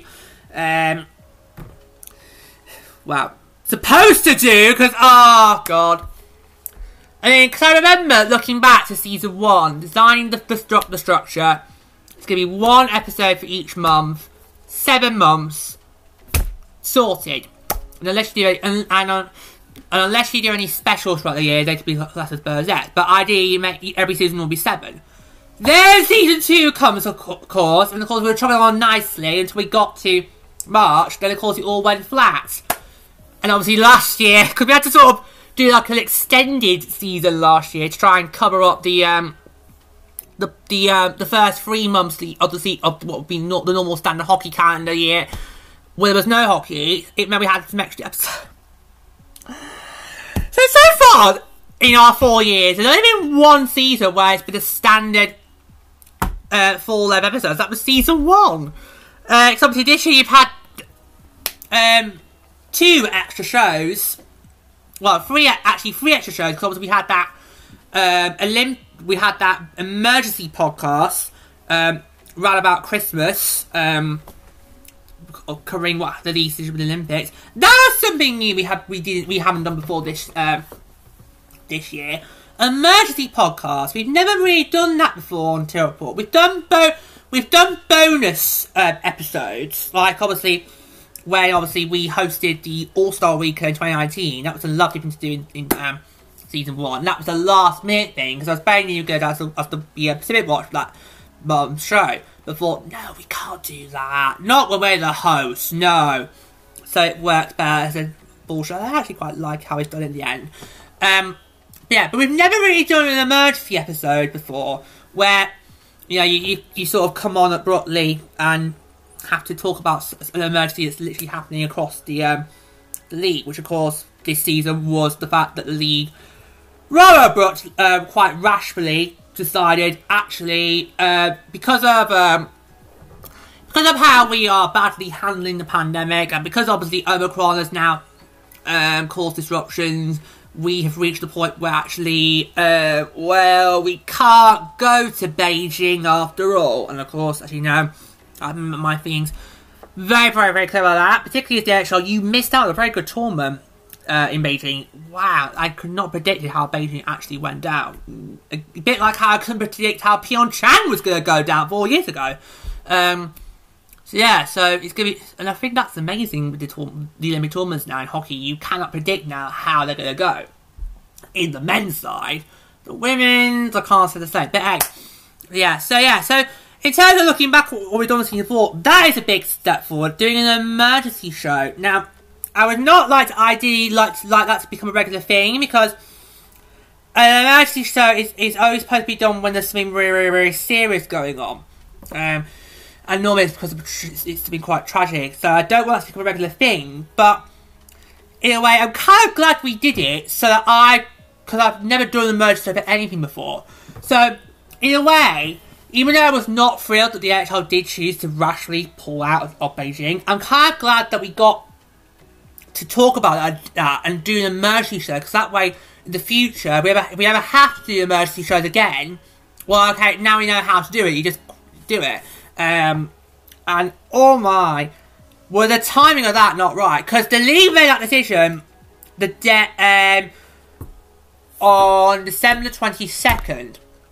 So that's technically Christmas Eve, Eve, Eve. Because it was Christmas Eve, Eve that I think we got it released onto your podcast feeds.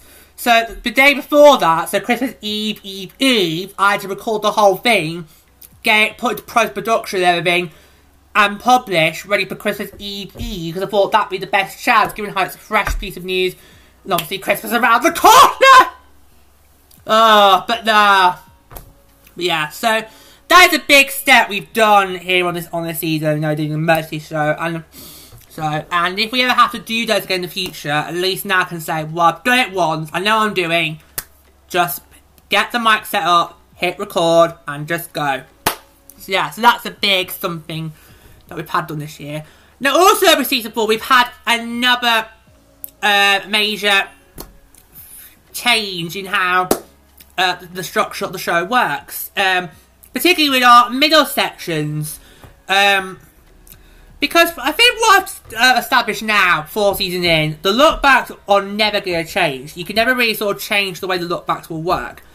You can maybe do them differently, like as we did last year, have to did sort of in, in one big block because there was only eight or nine games played that particular month last year, given how last year was only 56 games. So you can so you can mix it up and do how you do. You can do it one go or do it too hard. But there, but the way you do them is never going to change. So the middle section is sort of like the fun section because that's where you get to play around and go right. Looking at our current middle section, is there anything we can do to maybe change it up? And this year we did. And of course, one of the big main changes was, of course, how the Westwatch. Now, now, really, this change should have happened last year, shouldn't it? It should have. Because last year, of course, we were in the West Division, um, and we ended up calling it the West Division Pacific Watch last year. Because really, at the time, at the time, at the time, that West Division was dominated five to five to three in terms of Pacific Division foes. Even though Arizona was on their way out, I still classed them as a Pacific Division. So. So therefore, the, the Pacific over, outranked those um, Central teams five to three. So meh, so meh. But really, it should have happened last year. The name change, but hey, this it's, it's how it goes. But yeah, so this year we changed it from Pacific Watch to the West Watch, and we've covered everybody as a whole. So everybody in the Western Conference now has got a fair shot at uh, giving me something useful. It, it actually is a lot easier.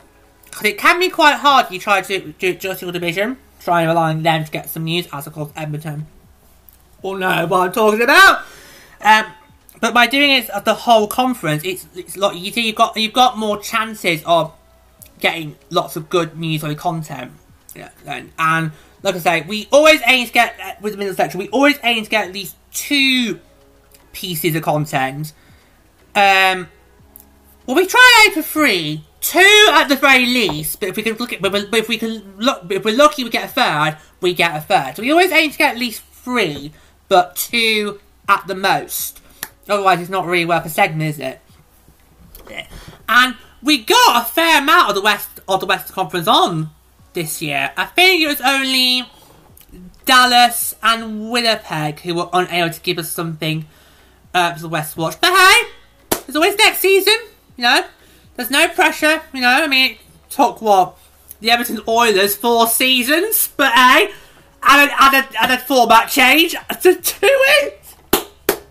But hey, so yeah, so any Dallas and Winnipeg fans out there, don't panic. There's still loads of time, you know. There's no rush. I mean, I mean, we I mean, this is of course the first year of the, of the, of the new format change. I think it worked pretty, pretty well. I'm still eyeing on the Kings on how to present it. Um, which hopefully next season I'll have that sorted out. But I think it worked pretty better as a whole. It worked a lot more better. So, so yeah, so that was quite good. Can we just note the episode thing? I am so thrilled that I finally got that joke ended once for all.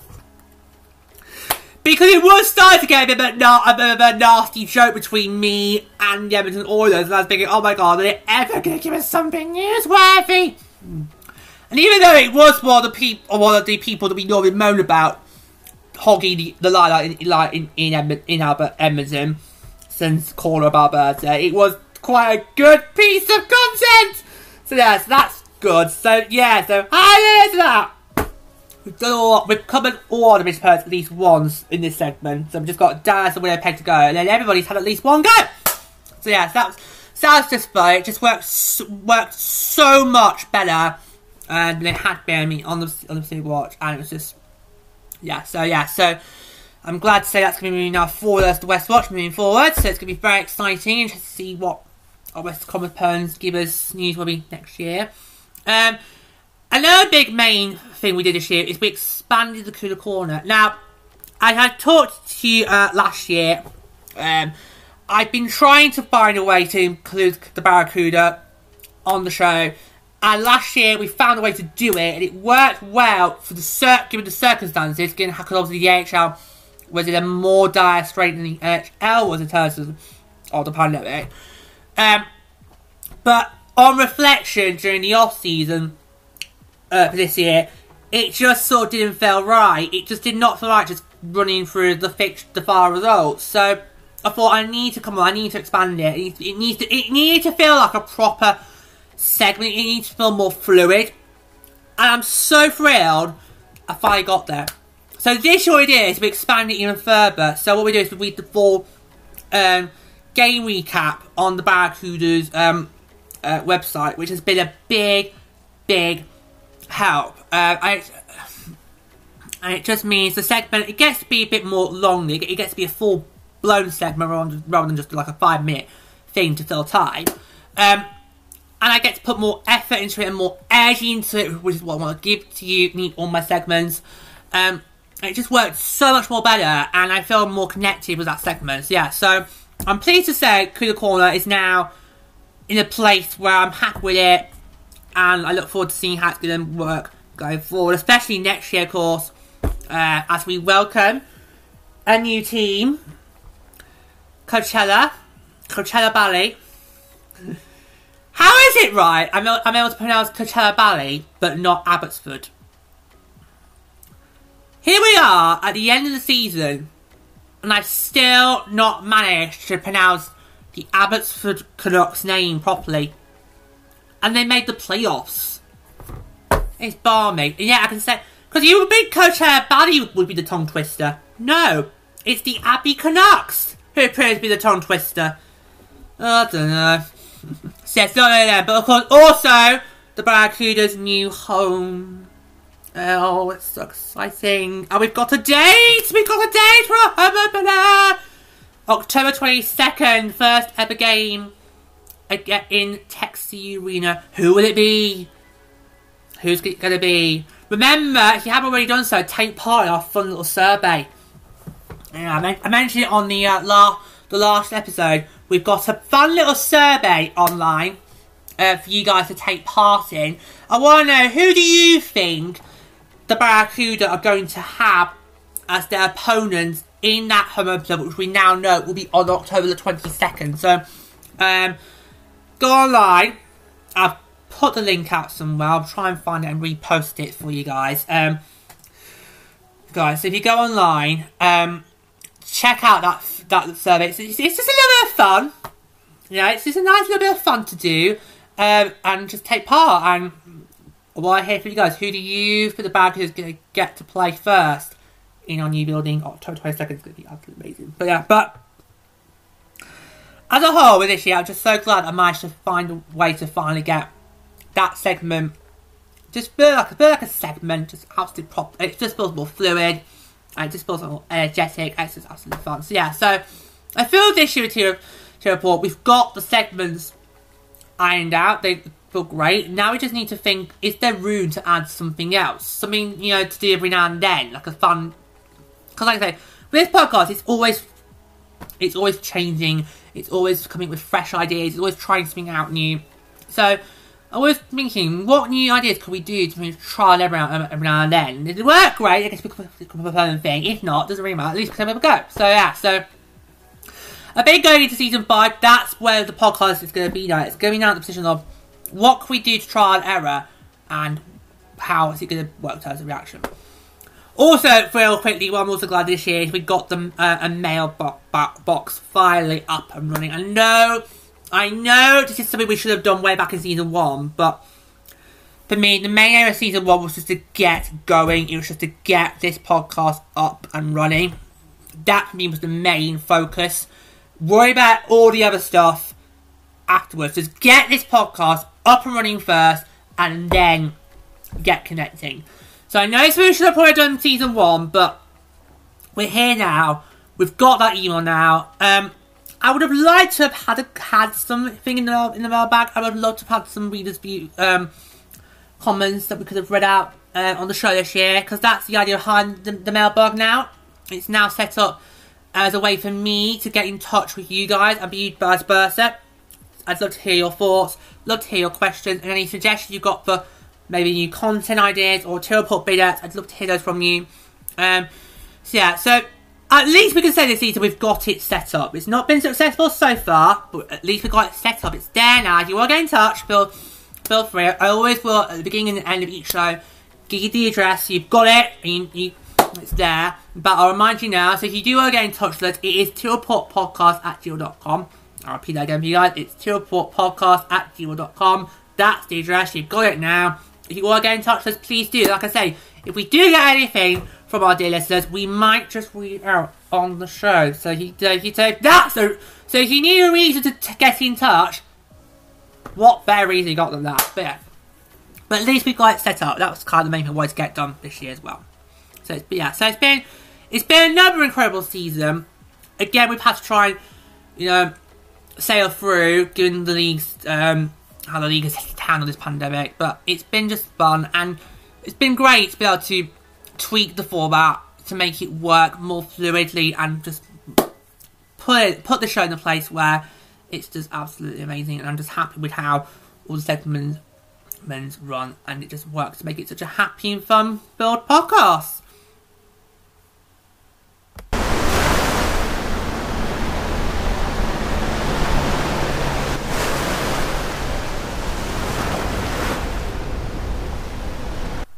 So, just before we go, I'd like to um, just quickly talk you through um, what we've got planned coming up uh, next season. And oh my god, is it going to be a big one?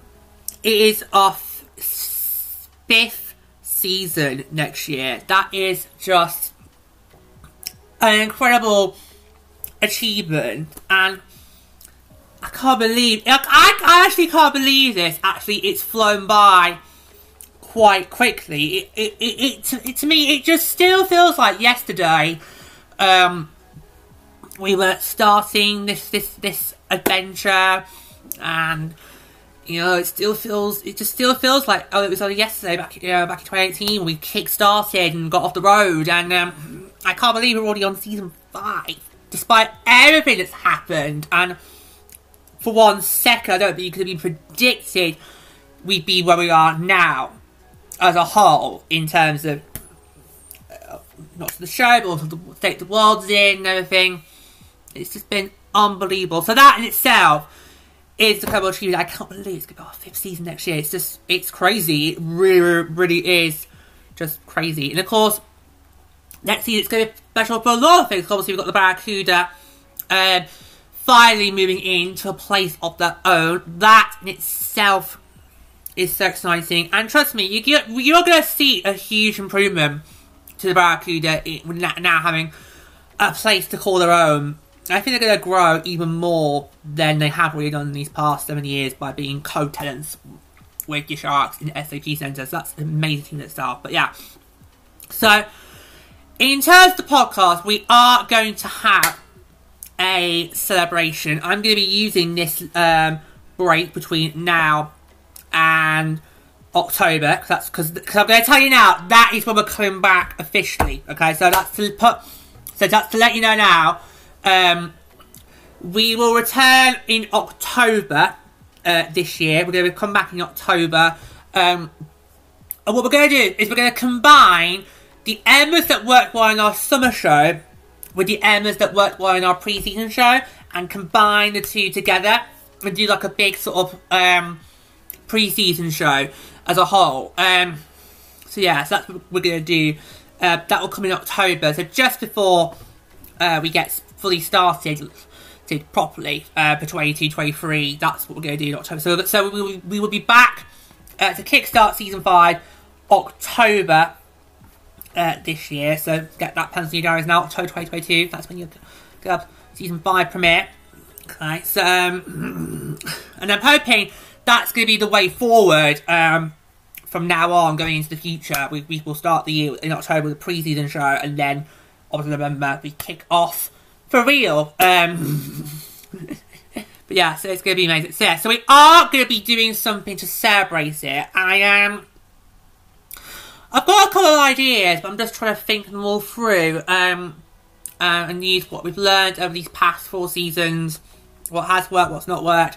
So yeah, so I've got a couple of ideas of what I'd like to do uh, to. I'm not going to mention it now because I don't want, want it to be put on the record here. Then come, then come uh, six months down the line, or we get kicked off again. It's like, ah, actually, no, you did it. So yeah, so, so I'm gonna tease you on that. I'm gonna tease you, but yeah. So we got, so I got card ideas uh, in the works, but we'll see um, what's gonna be potentially happening. So yeah, so it's good. So I can't, I just cannot believe next year it's gonna be season five of the podcast. It just does not feel like five years has passed on the show already. It just does not feel like that. It still, to me, feels like it's day one all over again. And I think that's because the beauty, this, the beauty of True Report is it's always in constant flux. It's always adapting. It's always changing. And I think that's what makes this show so amazing to work on. Because the format's not set in stone unlike a lot of my other shows, the format you pretty much know what you're going to be doing straightforward, and it's not going to change because it because it doesn't need to change. Um, and obviously, we have over the past four seasons have found segments that work, things that haven't worked, work. But with T-Report, there's always room for improvement. There's always room for every now and then to try new, try out new things for a season, see if it works. If it works, if it's good, yay. If it's not, doesn't matter. We to go. And that's the beauty of the show. It's always in constant, constant flux. So every time we come to the end of the, of the season, I always feel, oh, it doesn't feel like it's now season what number it is, because it just still feels like a brand new show. And that's the beauty of the report. And that's how it's going to keep it going for many, many years to come. So yeah, so it's going to be... it's going to feel so weird next year when I'm saying welcome to season 5 and everything, because obviously it's going to be... It doesn't feel like season 5. It still feels brand new.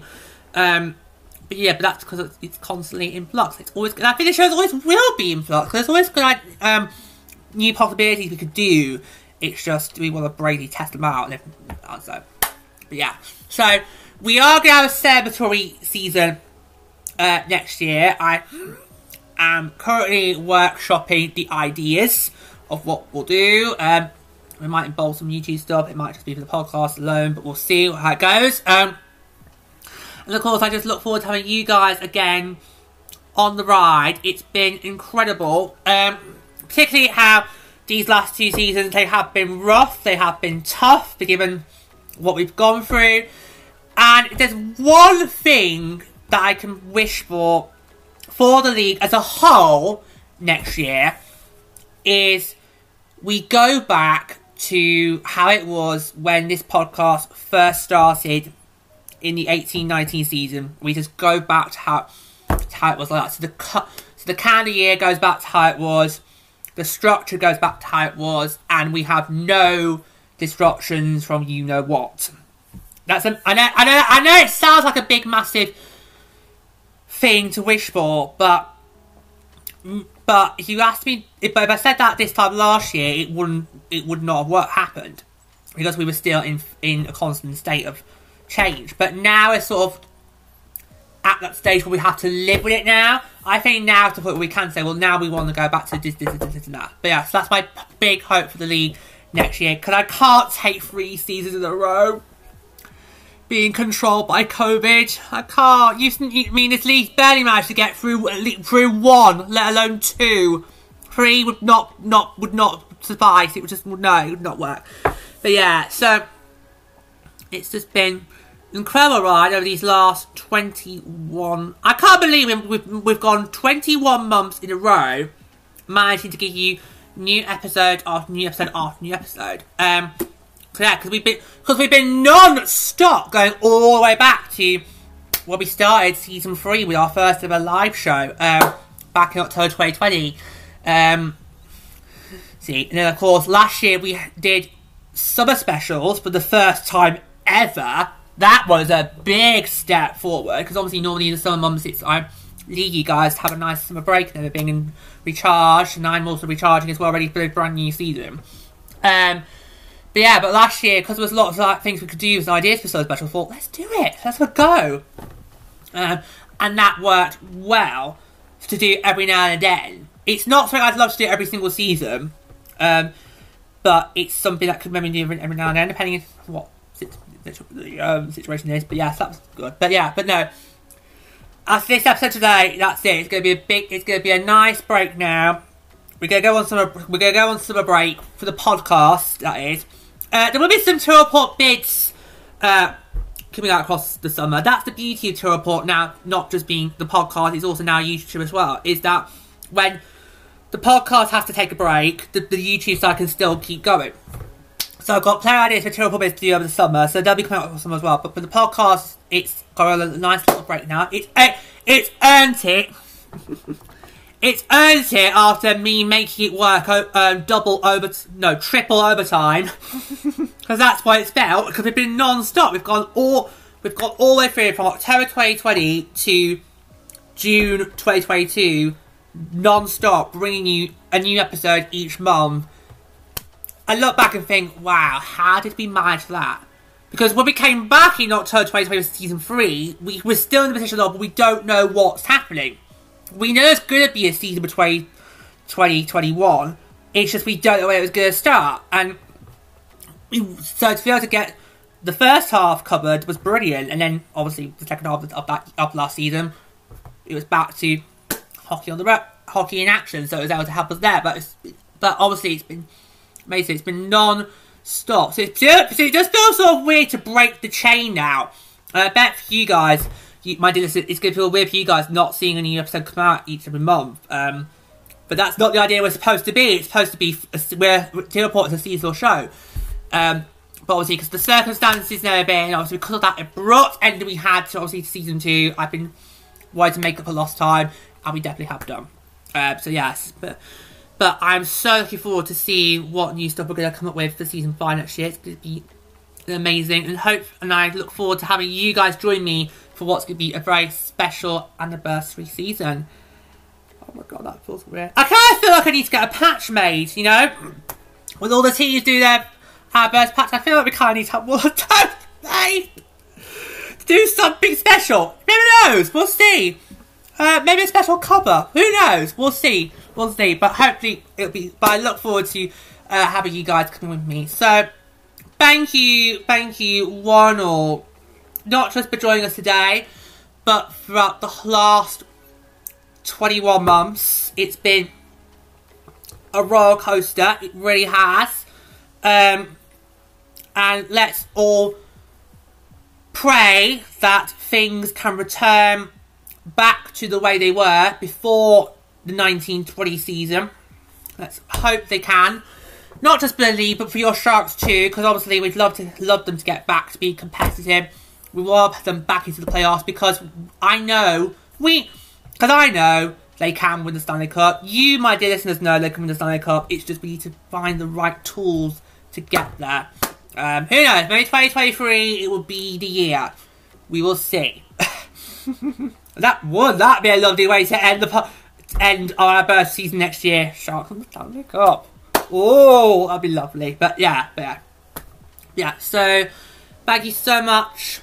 If you do actually want to get in touch with me during the off season, please do. It'd be lovely to hear some of your thoughts. Um, I know we didn't have a good job doing it this year, but who knows? Maybe next year we can maybe properly give it a good go. The main thing was this season was to set it up uh, and see what we can get. But maybe beginning next season we'll try and push on even harder to try and apply. But yeah, but I will. But I do check my mailboxes on all my different email accounts all the time. So if there's anything there, I'll look at it and think, oh, we can maybe save that for next season. If you do to touch us during the off season with your thoughts, questions, or suggestions for future Teal Report bids, then you can get in touch with us at Teal Report at gmail.com. I'll give you that address again. That is Teal Report at gmail.com. We'd love to hear from you, and who knows, we could be reading out your message on the show in the near to distant future. But that's going to be all today. Thank you so much for joining me not just for this show, but for all of our shows this season. It's been the Benful roller coaster, and the time, and I will see you for the start of the se- of season five, October 2022. So that's when we're going to be back. So, so October 2022. That's when season five will kick off, and it's going to be such an amazing uh, birthday season. Um, so have a lovely summer. Get yourselves well rested. Uh, NHL draft will be coming. Uh, it's going to be next month, so that's going to be interesting. So it's going to be the first draft with, uh, with no Doug Wilson, so that's going to be interesting. What moves Shark make there um, under the new leadership. Um, so yeah, so have a lovely summer, and I will see you guys October for the start of our anniversary season five. But for now, for the final time on season four, all that's left me to say is, and so I will leave you now.